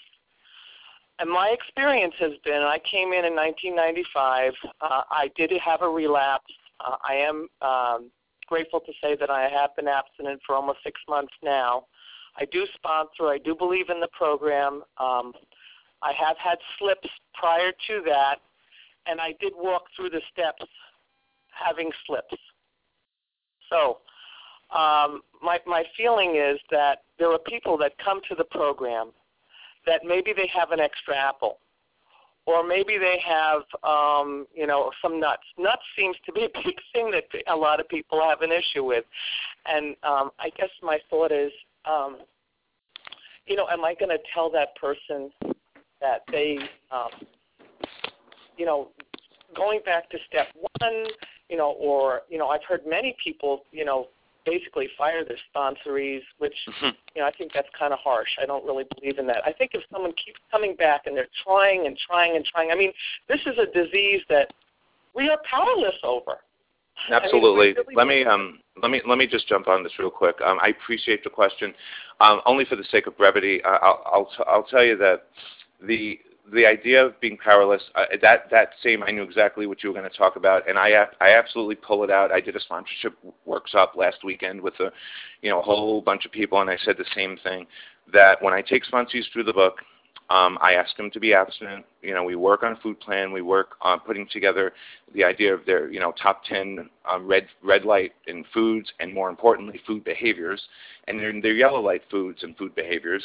And we, we work on an abstinence. We don't. I don't talk a lot about food with my sponsees, believe it or not. Um, I'm I'm somebody who's been 500 pounds. I sponsor anorexic. I sponsor bulimic people. I sponsor people who've been five or 10 or 15 pounds in every direction. I sponsor people who've lost hundreds of pounds. I don't care about what you know this and that. What I ask is when we go through, there is a solution. More about alcoholism and we agnostics. I need seven days of abstinence in order for me to read with you, not for me, but for you. I ask that my sponsees at least have a week. And and I understand if you don't if you're not abstinent. I don't know how anybody could stay abstinent without doing the steps. So th- there's people running around in our fellowship who've been here for years and have been abstinent for for so much time, and have only done the first three steps or maybe halfway through step four or stuck somewhere. I don't know how they stay abstinent, but for me, I just ask that you have seven days going through this, and then by the time I, we get to step three, I want somebody to have 30 days before I'll take them through how it works, and then we, we do step three. If they lose their abstinence during their inventory, I tell them, and just happened recently, one of my sponsees, um, I, I told them, get right back down on the horse, continue your inventory, and let's let's put this food bullshit, excuse the language, aside, and let's look at your step three. You gave your will and your life over to God. If by eating you're taking your will back, you're you're becoming your own higher power. Let's focus on your inventory because that's what you're afraid of doing. So an inventory is just that. It's an inventory. It's a it's a list of things. So um, I just push and push and push, and if if people just continually lose their abstinence, at that point, um, then usually the work stops, and at that point, I usually have to sever the relationship and say, hey, you know what? Um, maybe I'm not the right sponsor for you. Maybe we need to talk to another sponsor. Um, if if you can't keep it together while doing, you know, six and seven and eight and nine, etc. So I mean, that's it, it sounds like a hard stance, but I think you know uh, the, anything that we do with there is a solution more about alcoholism. Anything we do with that is going to go right over somebody's head if their mind is constantly in the food and their mind is constantly in the in the selfishness. So that's thank um, you, Sarah. Sure. Who's next? Thank you, Sarah. Thank you, Scotty. Angela is next. Angela, go ahead, please. Island. Hello. I'm sorry. Hello. Hi, Angela, Angela from Staten Island. Hi. Hey, Angela, what's up? Um, I've been in the program for about five and a half years now, uh, working the steps, and I'm very grateful. And today I have six, uh, five months of abstinence. But I want to. Sometimes this thought comes in my head: Why can't I be normal? And I and I do work the steps, and I just I sometimes don't understand. I know I'm not normal. I know I'll never be normal with food. How do I just stop, pause, pray? You know, I, I, sometimes it. I don't know. It just gets. I just feel Well, that feeling. Um, I was taught that with step one, step one is the only step I need to do alone, and step one is the only step I need to do perfectly. Everything else comes in time. So the doctor's opinion talks about the idea of the, the allergy of the body and the obsession of the mind and the phenomenon of craving. And again, a phenomenon is something that we can't explain. A craving is an idea that rules out all other ideas to the contrary. Um, s- same with an obsession. And yeah, when we, you know, it talks about um, uh, being restless, irritable, and discontented, and until we can at, at last, you know, I'm, I'm paraphrasing because I don't have the book in front of me, but you know, until we can have that that first bite, um, which we see others taking with impunity. So everybody else, I- I'll tell you a perfect example. Last night, um, the reason why my voice is hoarse is because I was out all night with with a bunch of people. I hosted. I, I'm part of a group outside of our fellowship, completely non-spiritual.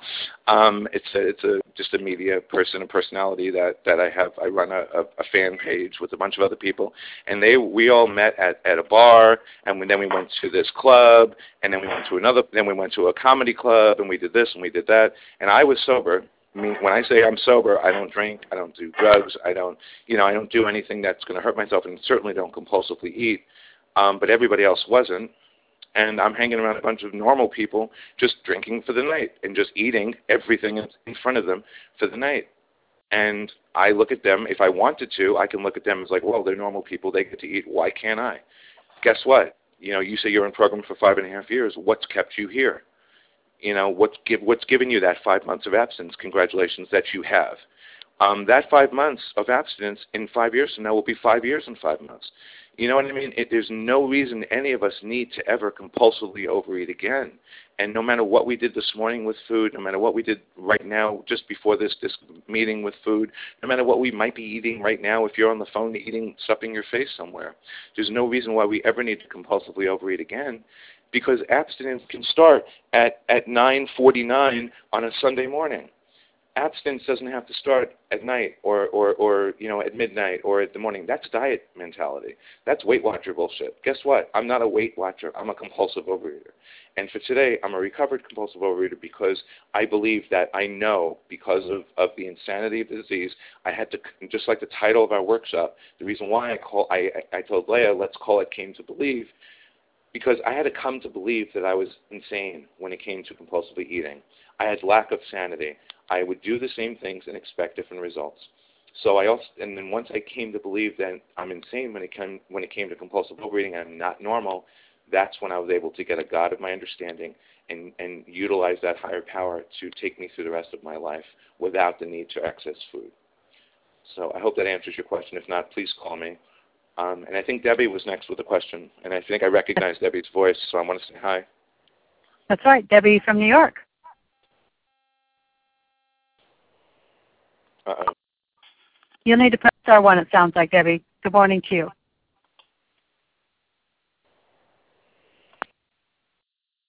Here for just a moment.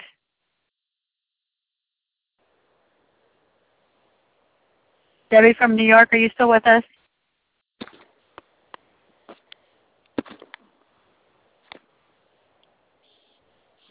So while we're waiting for Debbie, Debbie, are you there yet? Anybody while we're waiting question? for Debbie, let's have I a. couldn't find my phone. Sorry, I found it.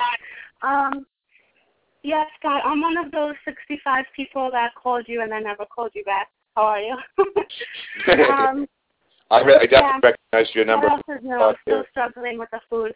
Mm. Um, I have currently like uh not now not today. I'm trying to have day one, but like I'll have four or five days of abstinence and then like I'll do something stupid like buy a birthday cake when it's my son's birthday and think that I'll be okay because I'm strong now and I'm and I'm and I'm gonna get recovered. And then like I pray to God that don't let me eat the cake and then I make calls and then I just don't have the desire. I don't know what happens when that binge food is in front of me. No matter like how much I want to be abstinent and recover, and how much my life is a disaster because of it. I don't know why I just eat, and um, I don't know what to do. Like, and and and it's funny because I'm Orthodox and I'm Jewish, and like I have a higher power, and it's like you would think like I I could go to my higher power, right? But yeah, I have a disease, but like I don't know what to do. Like I'm I'm going insane because like I want it every single morning. I wake up and I'm abstinent. Usually like in the afternoon or nighttime, I get so frustrated with my children, and like when I have all those resentments, I don't I don't know why. It's so hard for me to go to my higher power. Yeah. So like that's Absolutely, that's, that's question. Um, well, first of all, I, I appreciate the question, and yes, I definitely recognize your voice. I remember you're from Queens, and we we talked. Um, Yeah. Yeah, and here's the thing: you used the word try, and um, without making this a conversation, let me just just give a statement real quick. Um, you used the word try to get abstinent today. Um, there is no try. You know, again, Yoda from The Empire Strikes Back. I go back to 1980. I'm not going to do my Yoda voice because I have, barely have a voice in otherwise, and I still need to have a full day of activities today after we're done with this. Um, and of course, taking all your calls later. I can't wait for that. But the idea of Yoda turning around and Yoda, the, the, the ancient wizard, this, this incredible, um, knowledgeable uh, creature, says, do or do not, try or try not. So if I try to get abstinent, there is no try. It's just like somebody say, I can't, I can't stop eating. And I look at them right in the eye. There was a guy the other day, I, I qualified at a men's meeting in Manhattan, and the guy said, you know, before the meeting, he says, I can't stop eating. I looked at him right in the eye because, you know, program has taught me how to look people in the eye and talk to them without fear. I looked them in the eye and said, guess what? You won't stop eating. It's not, not, it's not that you can't. You can. You just won't. And I learned that with my higher power, there's something, there, there's a little something called, called clarity, called comfort. And, and besides the comfort, it's, it's character. So I really believe today that my higher power is not so worried about how comfortable I am with a certain food or with a certain topic or with a certain thing. It, he's he, and I call it a he just for the sake of, of whatever. I call my higher power he, and I say, well, he's way more interested in my character. So if for the first seven days of abstinence, it sucks because if we've been compulsively overeating, we're dealing with the allergy of the body in some cases. I don't necessarily deal with a lot of. Sh- I can eat ketchup and I can eat this and I can eat that. Um, but it, for me, it's more about food behaviors. If I start eating in, in front of the refrigerator, if I start buying inappropriate foods and, and eating them out of boxes and bags, etc. By doing all these actions, um, I'm I'm really you know, the first seven days of abstinence suck because they're uncomfortable. So for the first few days of abstinence, or even sometimes six months in, we have to go through a period of discomfort when it comes to wanting to eat. Because guess what? We are compulsive overeaters, people. We are hardwired to want to compulsively overeat. That is our first response.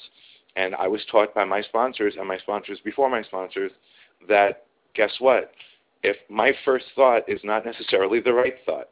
So if I, my first thought is always going to be, I got to eat this food. I bought this cake for my baby's party, and I'm going to eat that cake. It's my cake. It's my. It's it's free. It's it's in the house. I paid for it. You know, it's mine. But this, if we give if we give a second thought to that first thought, that's when the dominoes start dropping. So if we take that first thought and say, well, you know, my first thought when I walk into a CVS is where are the candy bars? Let's take a look at what's on sale this week. No. The second thought needs to be, well, what else is in this CVS or this Rite Aid or this Duane Reade or this this Walgreens that I need to buy today? What medicine do I need to get? What what you know hair products or or, or body products do I need to get? Those of you who know me know I don't do hair products because I don't have hair on my head, but you know what I mean. And what else do I need to do? So the first thought is always going to be, I need to eat this. The second thought, in my opinion, needs to be, well, what can I do for myself today that I don't compulsively eat? So thank God we have tools such as the telephone, such as meetings, such as literature, such as writing, such as service, and all these incredible tools. And of course, we have steps. So, and more importantly, we have steps. But the tools really help us balance ourselves while we're taking the steps. So, it, it, you know, unfortunately, in the beginning of an abstinence, we need to be uncomfortable for a little while while we're working on building our character and then we need to do these tools to get ourselves away from that first thought and focus that first thought into something different and better that, that's more suited to, to help us live a whole life and a full life mm-hmm. and, and, a, and a long life. So thank you. Hi, my name is Jane. May I share? Hi, Jane. What's um, up? Jane, you could, what's your question, please? Oh, yeah. Um, it's about step one. Um, I, I want to thank you very much for your qualification. It was very enlightening about came to believe. Um, well, my feeling is um, not my feeling is it says it in the books that you know we have to take step one 100% or else you know we can't take it step two, three, whatever, finish do the program. Mm-hmm. And how I come from a very you know 10 years in OA and another program for 15, 16 years um, weighing and measuring without exception, blah blah blah. And I've had, you know, I had almost six years, but stark raving crazy abstinence. Um, and I'd like to know at what point, or maybe it's something about we we have to know what that first bite is. Do we have to define it, or is it something that comes, or I'm trying to work my food along with my steps, and I'm on my fourth step now. Why sure. am I why am I asking this question? Because I'm I get confused a, a lot of shares about you know if you just um, you know it's compulsive overeating, abstaining from compulsive overeating, but not having a food plan. I get very confused and my head goes into like la la yeah. land. But yeah, well, well, you know I just I just feel like there has to be a separation between the steps and the food. Yeah. Or I mean we have to like just like the alcohol, put it down. Can you well, address that? I am, and, and I am. Thank you so much. Okay, so here's the deal. Um, with with compulsive eating, You know, I what I do again. I'm I'm a weight loss person. You know, um, there's other people who are anorexics and bulimics, and they all have different issues. I I first work with somebody while we're going through doctor's opinion. We work on a food plan, or we work on a plan of eating, I should say, a basic plan of eating. And for me, that plan of eating has a bottom line.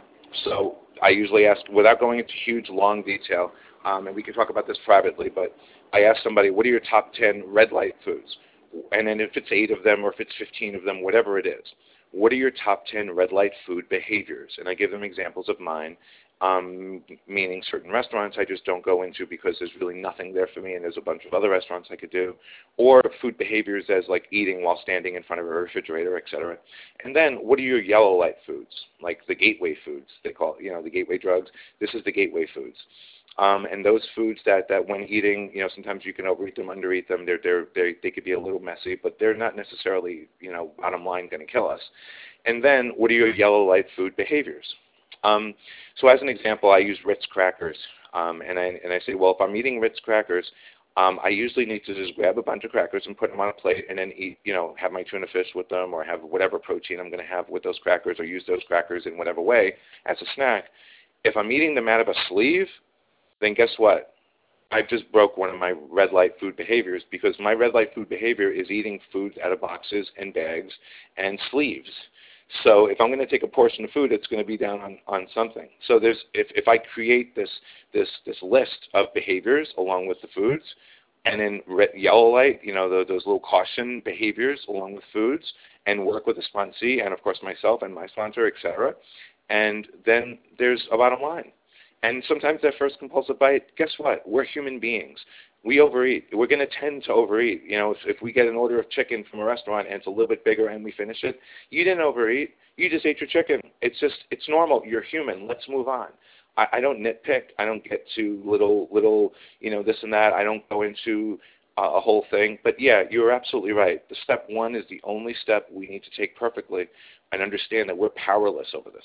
So if you, we're powerless over it, then it's absolutely selfish of me to spend my time focusing on what the fuck I'm. Excuse me, I'm sorry, bad language, but what am what am I putting in my mouth?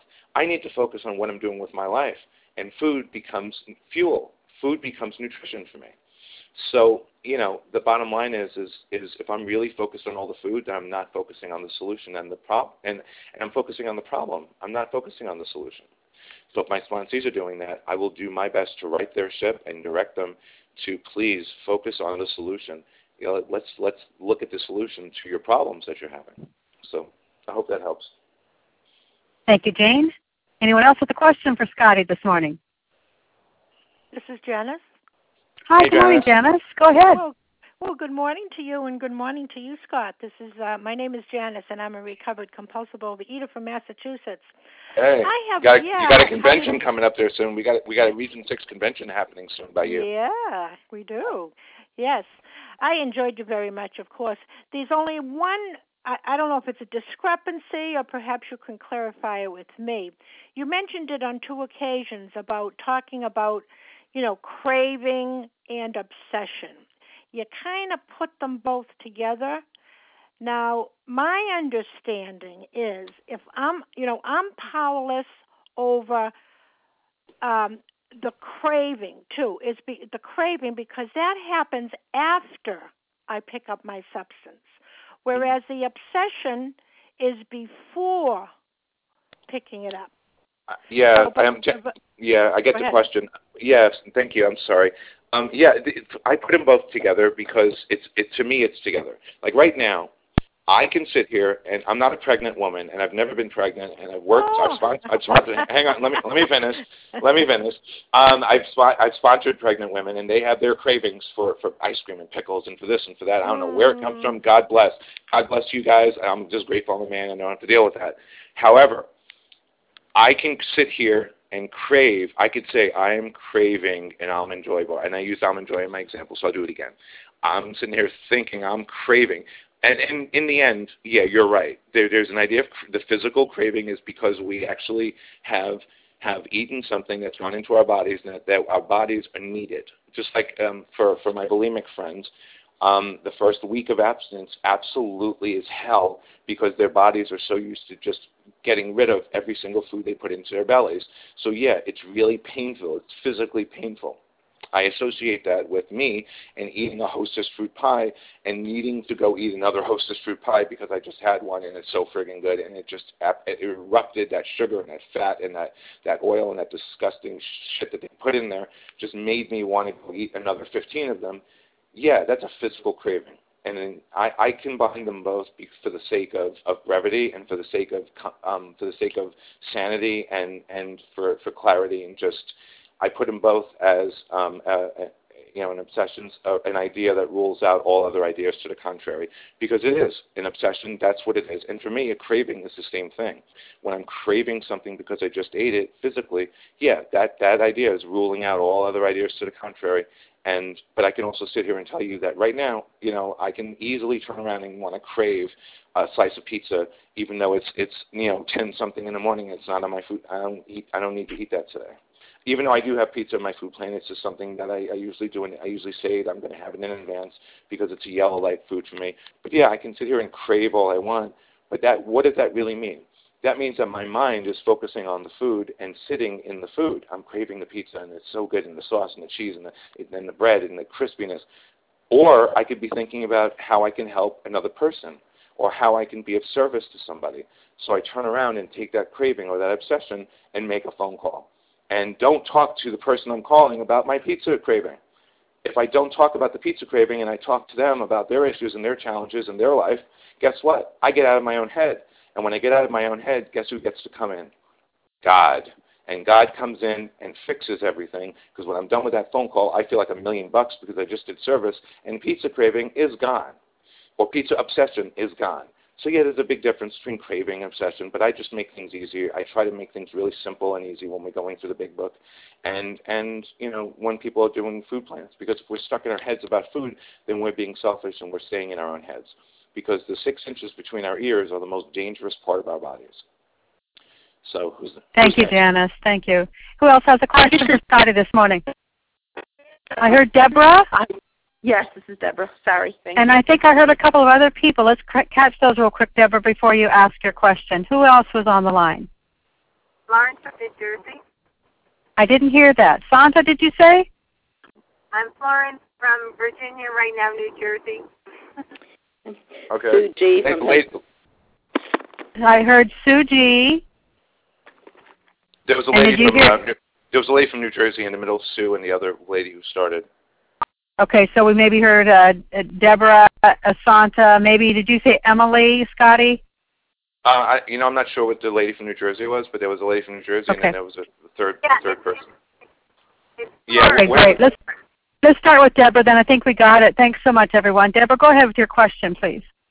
Hi, am I still unmuted? Yes, Yes, you are. you are. Before, Deborah. Oh, okay, sure. Um, two really quick questions. I think you just described very well the difference between trying and what you do in the first discomfort that first week, where you the difference between white knuckling it and then actually coming to believe in a power greater than yourself. So I think that I would want you to address that if that's not what I picked up. The other question was I've been in another 12 step program, had an amazing spiritual awakening, and it, it's I'm so wonderfully blessed by this new life.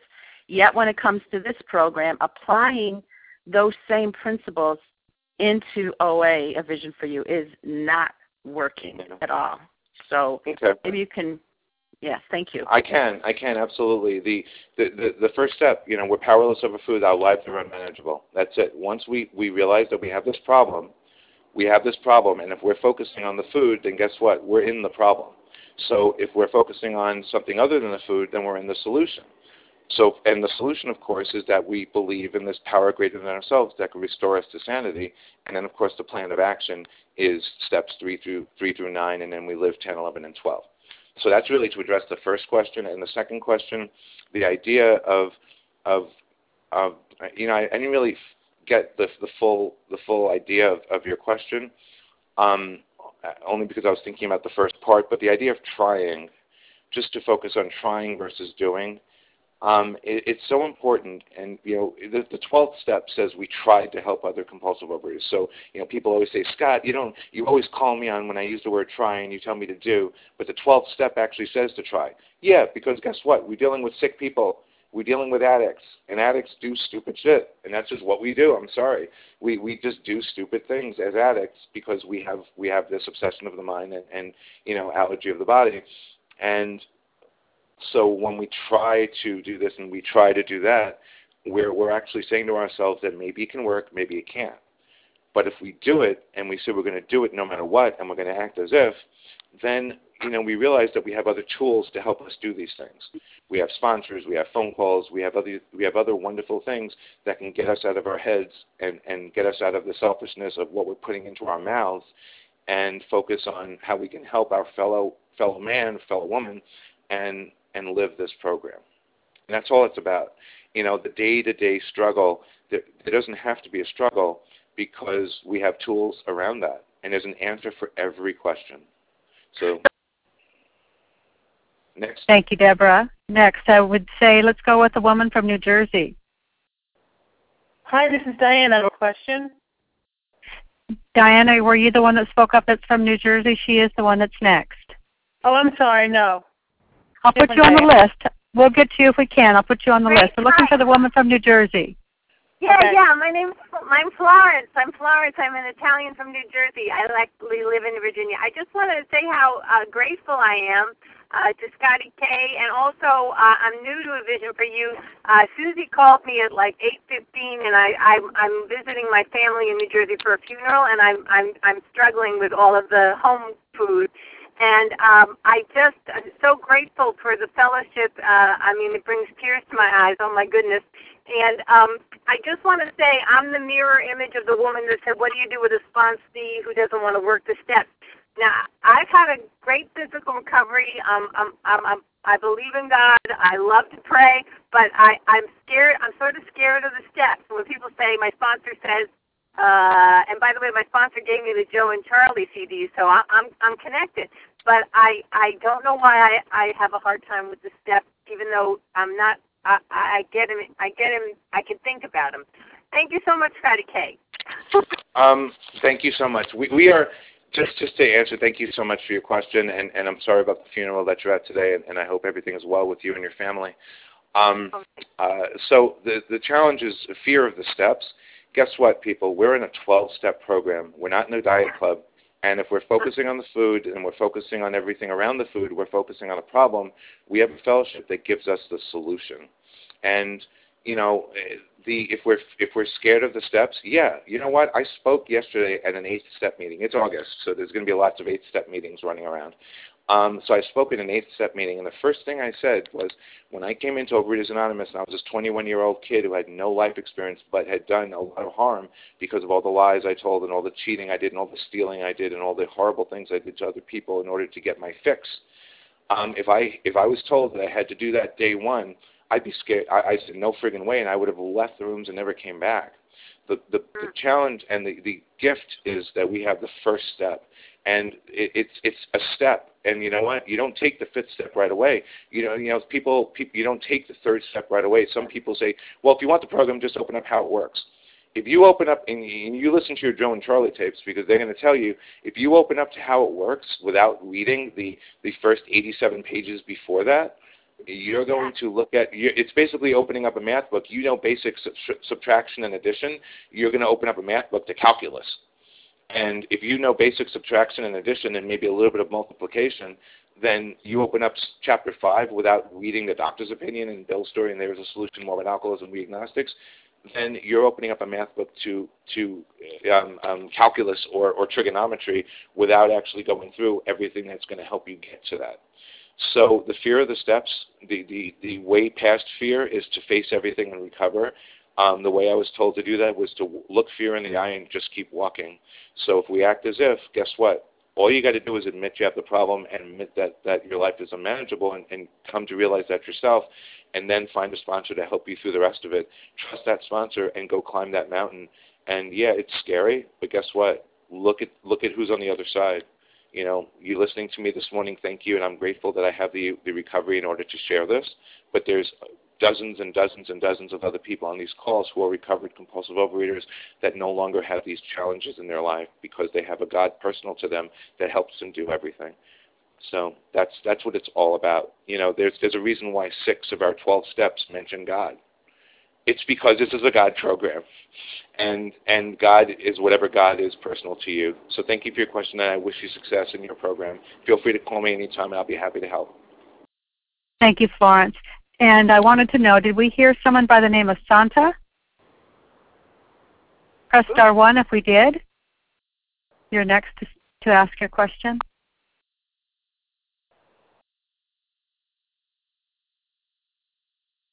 If not, let's move to Diane. Good morning, Diane. What is your question for Scotty? Press star one, Diane. Um, Diane from Long Island. Um, I have been in the program, and um, I just came back from a relapse, and I put on 70 pounds. And when I was in the program before, I lost 50 pounds, and I had like an what I consider an imperfect abstinence, and I struggle with um, abstinence because even though I was losing weight, I wasn't, you know, eating what I said I was going to eat, and I was still having things that I wasn't supposed to have, and um, I'm struggling with how to start being abstinent. And Um, well, the, the the way to stop the struggle is to again, you know, I just told you what I did with my sponsees, um, is to just you know take when I first started this abstinence. You know, again, you know, you say that you gained 70 pounds in a relapse. That that's really easy to do if you're if we're true hardcore compulsive overeaters who just hold in every single thing we eat. Um, that's what I did, and it was easy to to regain and gain, lose and gain the weight. So when I started this abstinence at 508 pounds, my and I got on my knees barely, and I said this the third step prayer with my sponsor, and I said, "Well, what do I do?" And she says, "Well, you know what to do." You know, and we she knew that I'm a big book person. I'm a guy who knows what to do. But I just said, "What do I eat? What do I do?" She said, "I don't care if you eat a rhinoceros for breakfast, a hippopotamus for lunch, and an elephant for dinner. Have three meals, nothing in between, and go from there." So that's how I started this abstinence. I ate whatever quantities I wanted to eat, except they were in the three meals, and I made whatever rules and laws around the around those meals. And eventually, it's evolved into something today where I just don't do certain foods, and I have red light and yellow light foods, and I have food behaviors that I understand, and I have a plan of eating. But plans of eating changes because if I get, you know, if I get a car and drive cross country, I'm not going to have three meals and two snacks and balanced and this and that. I'm going to have, you know, one meal and, and three snacks, or or I'm going to do this, or I'm going to do that. You know what I mean? So it's just making something, you know, just picking three things no pizza, no ice cream, and no hostess fruit pies. That's your absence today. Whatever it is, just get started. And of course, once you figure that out, let it go and then go find somebody to help you take the steps. Once you take the steps, guess what? All those food issues disappear. And the weight loss that I've had is not due to anything other than just me being focused on helping other people, getting people through their challenges, getting out of my head, and the weight loss as a surplus is just the icing on the cake, pardon the expression. Thank you, Diane. And I wanted to make sure that we caught all those on the list. I want to ask uh, an, another time for Santa, if you're there on the line, if you were the one that spoke up, and then the, the next one after that would be Sue G. If it's not Santa, let's go to Sue G. Hi, thanks for your service, Melanie, and thank you so much for your message, Scotty K. This is Sue G from Pennsylvania, a recovered member of our fellowship. Um, I've been thinking about um, some of what Joe and Charlie talk about fellowship, and, which is for support and which is needed to survive as a fellowship, and the steps. And to me, my, my recovery is definitely in the steps. Um, what I'm wondering, and you've really answered a lot of this just by your your shares, but um, our task is to say in fit spiritual condition with the daily retrieve, the daily reprieve contingent on this, and I'm wondering how you utilize the fellowship mm. to support your um, your continued God connections, a God of your understanding you. connection. Oh. I call mine Hoobie. That's Holy One of Blessing, and he has a nickname so that nice. he, she, it is friendly to me. So it's Hoobie. Uh, Love it. You know, abbreviation. So how how do you use uh, the, the fellows to support um, that? Well, let's see. I sponsor lots of fellows. Um, I go to, you know, our fifth tradition tells us the primary purpose for each meeting is to help those who are still suffering. So here's a perfect example. All right, this this happened two years ago, but I always give this example because because it's just such a cool thing. So this, I sponsored this woman, beautiful woman, statuesque, was absolutely gorgeous. She she just she had a bad day, called me up crying, saying that there was a picture taken at work and that she looked horrible in the picture, and and she was like, and and the picture, and and and she's all upset and she's crying and this and that, and I said stop, stop, slow down breathe. Okay, where are your feet right now? And she look. I'm like, look down. Where are your feet? I'm on the ground. Great. You're on the ground. Slow down. Where are you heading? What are you doing? Where are you going? I'm going to a body image meeting. I'm like, well, stop crying. This is the thing. I want you to go put on your suit. And and by suit, I mean Superman. Let's think of Superman. He got the big leotard with the boots and the shorts and the cape you go put on your OA cape and your your outfit, you're abstinent, right?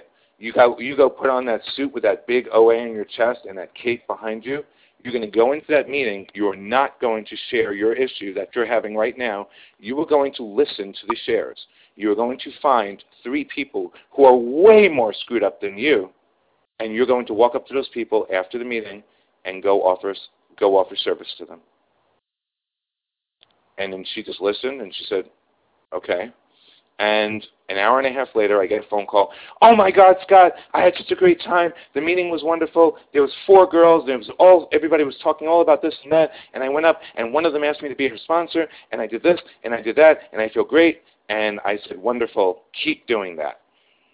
And so that's pretty much, you know, that's the story. But and it, it's a real true story, and I can I can share the name of the person. You can call her; she'll tell you the exact same thing, and it's a great story. But the bottom line is, is I use our fellowship because our fellowship is where the newcomers are, is where the people who are just jacked up, unfortunately, or who are struggling to get that day one. And if I can help them turn it around and get them into that big book and look at our look at our fellowship and then look at our program and get a sponsor, then I've done my job. And that's how I use the fellowship. I, I speak in front of meetings. I have sponsees who are like, I can't find a sponsor, a sponsee. Like, you know, I have a, spons- a sponsee who's like, I need to find sponsees and I can't find sponsees. I'm like, well, are you qualifying at meetings? Are you walking up to leaders of meetings and asking them if they have a spot for you to talk? Well, no, um, you know, I kind of want to be asked to speak. Well, who, who's going to ask you to speak unless you have a big people, big group of people following you? I get asked to speak all the time, but I've also been around for 23 years sharing this message. You've only been around for a year. Who's going to be calling you every day? You got to be, you got to be proactive and make sure that you're standing in front of that room, qualifying or sharing for three minutes in the back of the room, saying the, the solution. And guess what? If you share the solution either in the back of the room for three minutes or the front of the room for 15 to 20 minutes, other people are going to start walking up to you wanting what you have. And that's how we use our fellowship because this is this is what we do. So that's my answer. But who's next? Thanks, Sue G. Appreciate that. Let's take a couple more questions this morning before we close this meeting. Who's the next one?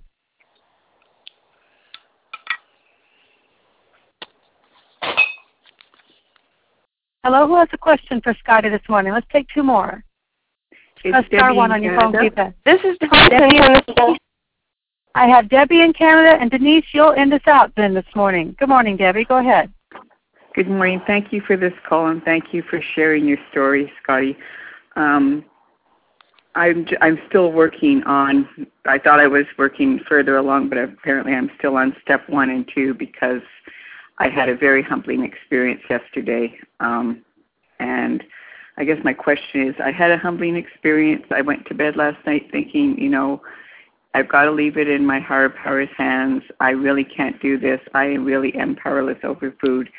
And I woke up this morning. I could just feel the um, the bad thought about, oh, you know, I'll get on this, I'll get on the scale, which is for me a compulsive behavior, and you know, maybe I don't really need to follow the food plan I shared last night, and um, I I don't know. My head says I can't do this, but my heart still has this little bit in it that says maybe I maybe I can, maybe I still have power, and I don't know how to deal with that. Um, do you have any ideas for me? Thank you, Scotty. Um, thank you. Um, and the bottom line is, is when you say you can't do something, the, the bottom line is for real people, we can do something. Um, um, the, we, we can do what we need to do that's in front of us to do today. And if that means eating a little bit less food or not eating this dessert or not eating this other food, then you know what? For today, that's fine because there will be a tomorrow. And guess here's the other thing. I had a sponsor who said, "Well, Scott, you know how many how many years do you have to live?" And I said, "I don't know." And we we did a little thing. I'm like, "All right, I want to live till I'm 90." Okay, well you're 44, so guess what? I get to live another 46, another 36 years till I'm till I'm 90. No, I'm I'm doing the math wrong. Um, another 46 years to to till I'm 90. Okay, well take that 46, multiply it by three. Okay, and then multiply it by 365. Okay, well that that 20 or 30,000 number is how many meals I'm going to have in my lifetime until I'm 90. And I looked at them like, oh my gosh. And I realized I don't have to eat everything right now. I'm going to have lots of meals and have lots of opportunities to, to eat all these other things that I want to eat. And the bottom line for everything is that If we're focusing on the food and we're focusing on what we're putting in our mouths, then we're in our heads. And the way to get out of our heads is by doing what our last question was to use our fellowship. We have fellowship. If you're not taking numbers at meetings of newcomers or people who are in trouble, I think you're doing a disservice to yourself and the fellowship. I believe that we all need to take numbers of people who are in trouble. We need to walk up to people in meetings who have their hands raised and never get called on to share to find out what they have to say because that's the only way that we get out of our heads and we get away from that first thought, which is always the worst thought. I, to this day, I, I went out this morning to get a bottle of soda uh, to get to get some soda so I could stay awake because I only had three hours of sleep last night and my voice is hoarse from from a whole night of activities, and I need to be of service to you guys. So I'm out this morning, and of course the thought is, "Ooh, what can I have for breakfast?" I know what I'm having for breakfast. My breakfast is at home waiting for me, and I had my breakfast 15 minutes before our call while I was on the phone with my sponsor. But my mind was, "What can I have for breakfast?" Nothing, Scott. Go to the store, buy the soda, go home, go upstairs, make your breakfast, eat it, talk to your sponsor, and then go talk to these people and give them your your, your experience, strength, and hope, and answer their questions. So yeah, the first thought is always going to want to jack me up because I'm hardwired to be a sick, compulsive eater. But the second thought is the one I'm responsible for. The third thought, I'm responsible for it. If I would have given that first thought, well, hmm, you know what? This sandwich or this or this or this food sounds really good. I'm giving credence to that first thought, and then the dominoes start dropping. And we know what happens when dominoes start dropping. It just creates a mess because it doesn't stop. The train that's that's coming at you, you know, that last car, that engine, it does. That's not what kills you. It's the first car that kills you. The food is always the last thing to go. There's always a bunch of other challenges that happen in our lives before we start picking up. So, you know, to start abstinence is to say, it's 10:26 on a Sunday morning. Fuck it. I'm starting my abstinence right now. Right now, no matter what, I'm starting my abstinence at 10:26 on a Sunday morning, and I'm doing it right now because Scott said I don't have to do it at midnight. And then you start your abstinence right now. Guess what? You don't ever have to compulsively overeat again for the rest of your life. Thank you. Thank you, Debbie B. Thank you, Scotty. Denise, you're next. with your question for Scotty? Hi, uh, this is Denise. Hi, Denise. Okay, I'm from East Tennessee, and um, I have been uh, a chronic Overeaters Anonymous member since 1974, I think. Oh. And I've been in and out and up and down and across and back, and I've worked with different kinds of sponsors and related programs. And recently, I've been trying to find a sponsor and my question for you is have you worked with people that have this um, this history and um, if you have have you been able to successfully bring them to a place of recovery and again if you have um, here's here's my my concern and i feel like you know when i'm working with a sponsor it's kind of like dating you could do this dance together and I don't want to disclose a lot of my history. I want to start fresh with this new sponsor. And so I guess my question to you is how much digging do you like to do? Is that necessary? Yeah. Uh, and I'll pass. Thank it. you. Um, no, I got it. Um, first of all, thank you for. I love Tennessee. I've I've been to meetings in Nashville. I've been to meetings in Memphis. Um, I absolutely love your state. Flying in, it was just the greenest trees I've seen in in ages, and I've been all over the world. So um, I love your state and your. As far as yeah, I've sponsored long timers and people who had just been in and out and in and out and in and out of the rooms, and I call it tough love. And I tell people to, you know, you, you've been around. First of all, first of all, congratulations. You've been around this fellowship since 1973 or 74 that is wonderful. That's you know, 40 years you've been sticking around. There's an expression in our program, you know, uh, stick with the winners. There's also an expression with win with the stickers. And the stickers are the people who've been around, like yourself, since 1974 and 1973, and have done this program, and have done this fellowship, and have done these things that have have you know sometimes worked, sometimes not worked, but you stuck around. So the way I can equate that is to if you're in a car and you're driving from New York to California and you get a flat tire in Tennessee, I'm going to use your state, you get a flat tire in Tennessee, do you go back to New York and then start over again? Or do you get back in the car and keep going? So, you know, there's lots of people who have driven and have gone through Route 80 and have gotten through New York and New Jersey and Pennsylvania and, and Indiana and Illinois and Idaho and, and, and what, what, whatever, not Idaho, but whatever, and have gotten across and then maybe get a flat tire here or there. And there's other people who drive around Route 80 and get a flat tire in New York when they get started. They get a flat tire in New Jersey. They get a flat tire in Pennsylvania. They, their engine breaks down in in the state or you know what I mean. There, there's lots of challenges. So when I sponsor somebody like that, I usually get real with them and I say, you know what, you're my age or way older because if you've been in programs since '73, I'm old, I was born in '70. You know, you're in your 60s, 50s, and 60s and 70s, and guess what? Let's get real. You know, are, are you in it? Are you? Do you want to win today?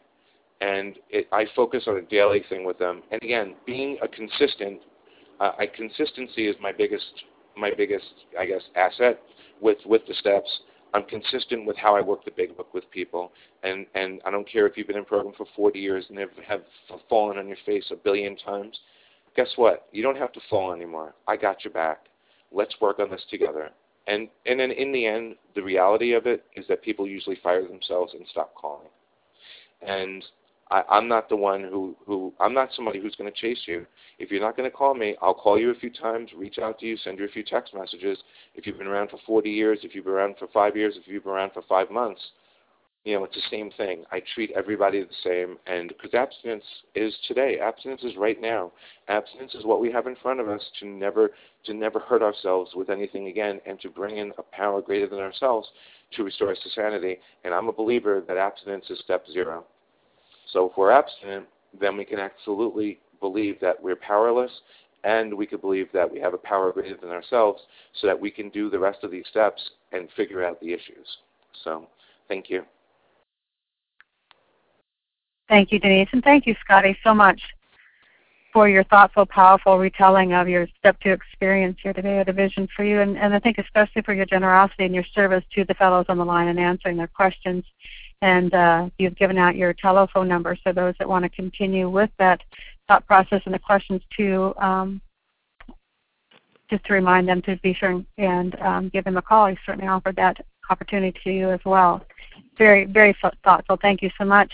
And we're going to close this meeting today like we always do on our Sunday special edition is by the reading of, of page 164 in a vision for you. Our book is meant to be suggestive only. We re- realize we know only a little. God will constantly disclose more to you and to us. Ask Him in your morning meditation what you can do each day for the man who is still sick. The answers will come if your own house is in order. But obviously, you cannot transmit something you haven't got. See to it that your relationship with Him is right, and great events will come to pass for you and countless others. This is the great fact for us. Abandon yourself to God as you understand God. Admit your faults to Him and to your fellows. Clear away the wreckage of your past. Give freely of what you find and join us. We shall be with you in the fellowship of the Spirit, and you will surely meet some of us as you trudge the road of happy destiny. May God bless you, bless you and, and keep you until then.